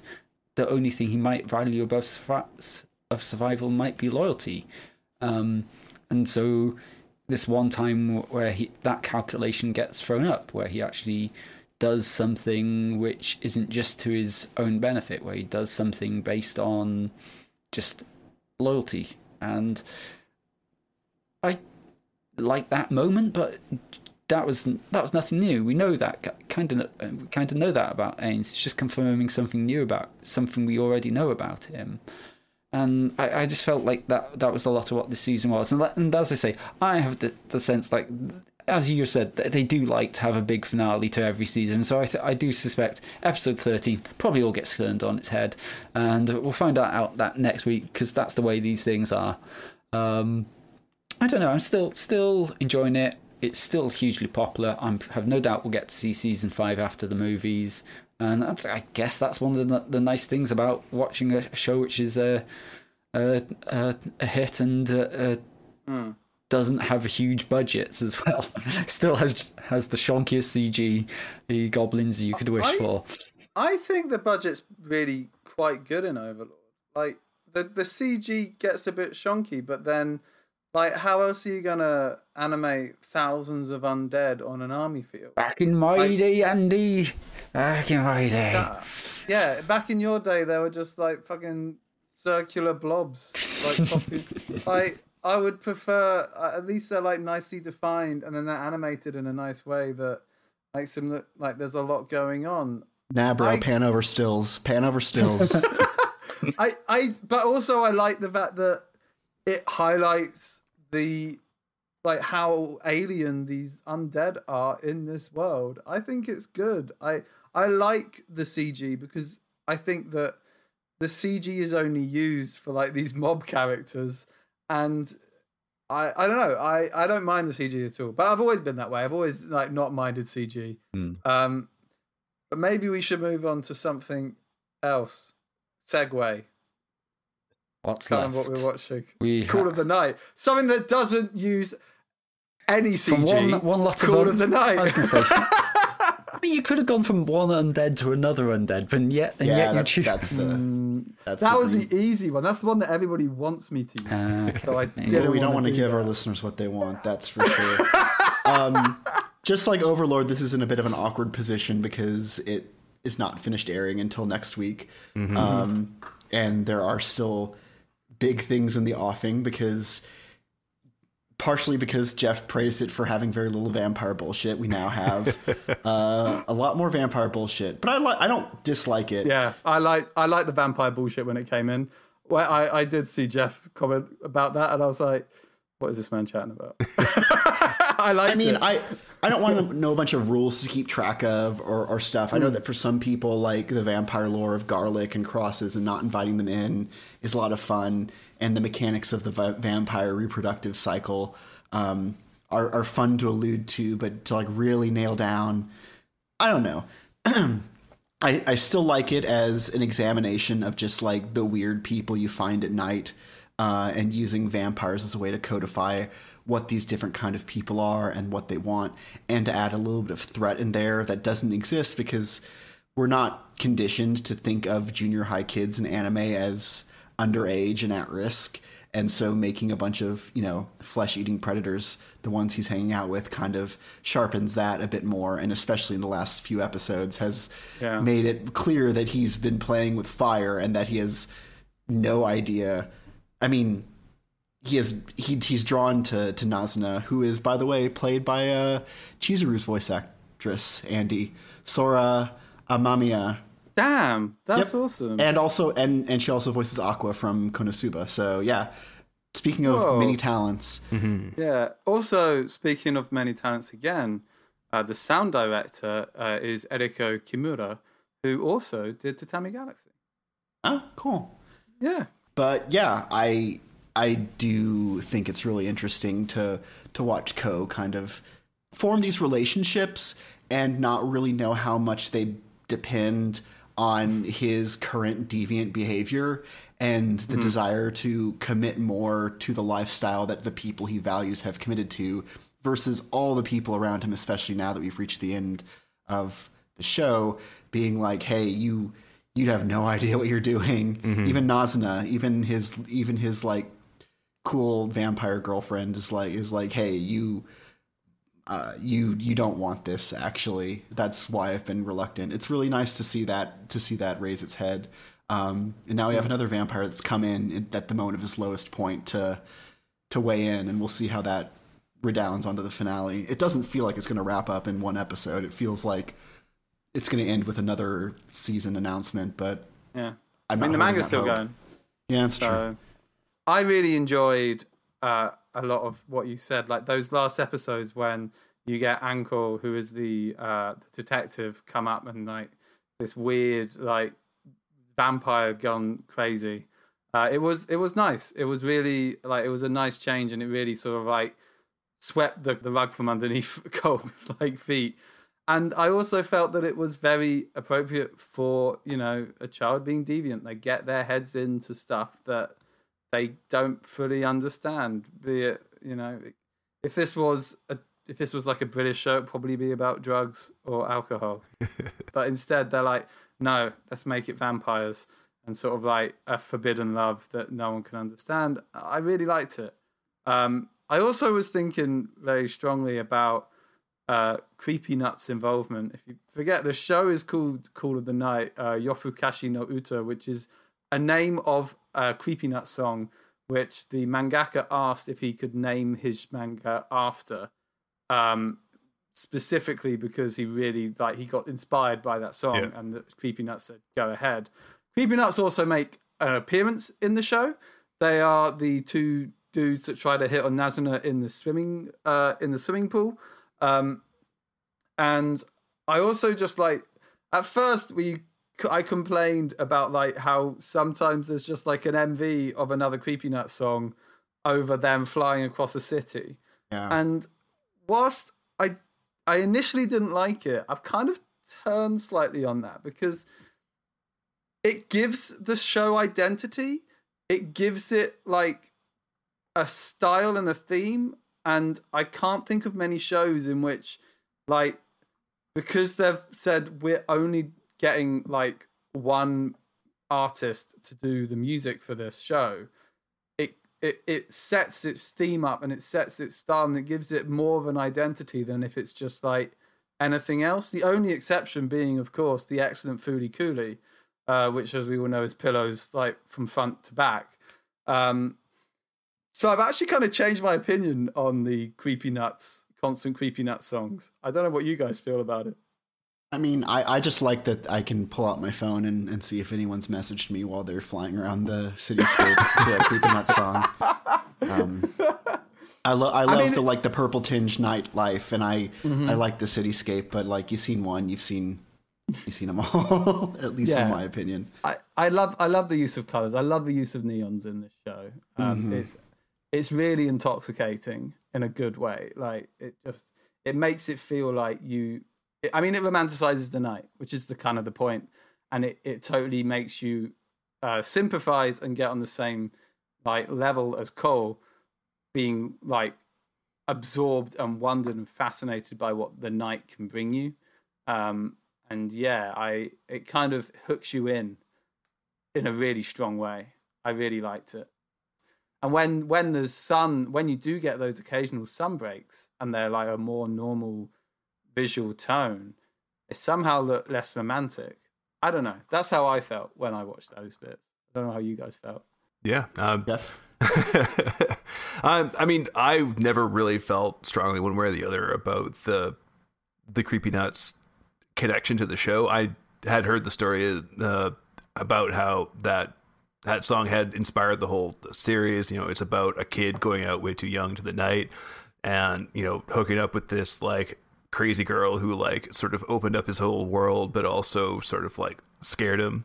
I just want to defend my myself a little bit as well because when I was saying that, like I, you know, I don't really, I'm not interested in like the vampire bullshit. It's because the the whole thing that I liked about the show is its sort of look at, you know, the rejection of maturity, the rejection of growing up, the rejection of society in favor of, you know, the freedom of you know the freedom of the night you know and vampires sort of being the ultimate embodiment of that. And as this the show progresses you know revealing that you know that freedom also is quite empty it's quite lonely.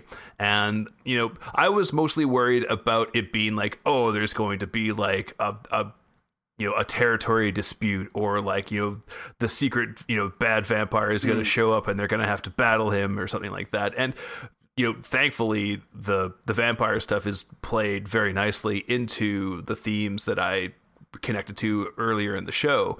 And so like similarly you know to you guys like i've i've liked you know the inclusion of the vampire stuff. I like the fact that you know Ko's sort of running up against the idea that like maybe he can't just like goof around at night forever, you know, coinciding with sort of seeing the the ugly reality of you know do you you know if you're a vampire yes you're free but you either have to a consume the life of other people you know kill them to keep them quiet or convert them into your lifestyle or slowly go insane from loneliness and thirst and you know and if you're lucky, get killed by a uh, get killed by a, a kindly detective wearing mangaka gloves.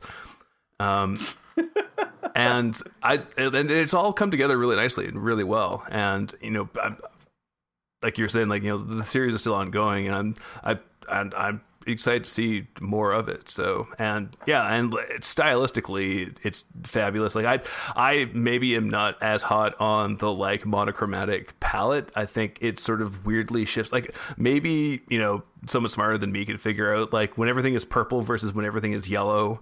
You know.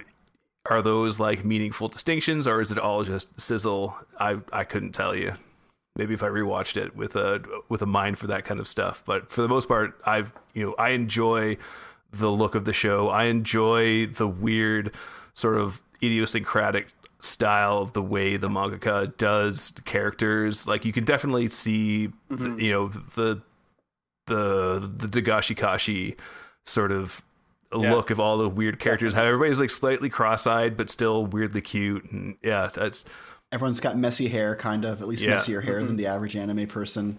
but in a nice way. Yeah. We'll have to check back in uh, next episode if something Titanic happens in the finale. Um, or if there's another season announced, then maybe we'll check back in then and see I where we go imagine from it'll, there. I imagine it'll be getting another season. I mean, Hopefully. Like I said, I don't, I don't, I don't know where they were, go, how they're going to wrap it up in one episode, but that has never stopped anime before, so I don't want to stick my foot in my mouth. But that'll do it for us today. Next episode, as you just heard us say, we'll be covering the beginning of the fall 2022 anime season. But in the meantime, rate, review, and subscribe to us on the podcast platform of your choice. Find us on Facebook, search for Keyframes Podcast. Find us on Twitter at KeyframesPod.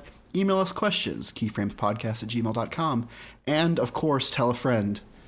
But not just any friend, Ben. I know you've missed this over the months that I've not been here. But if I were you, I would uh, tell your friend who has recently enjoyed their rosy university life and tell them how wrong they were so that they self reflect and go back in time and then get stuck in a maze of their own uh, design. I just want to tell a friend who does not have seasonal allergies. That's my goal. Say goodbye, everybody. Goodbye.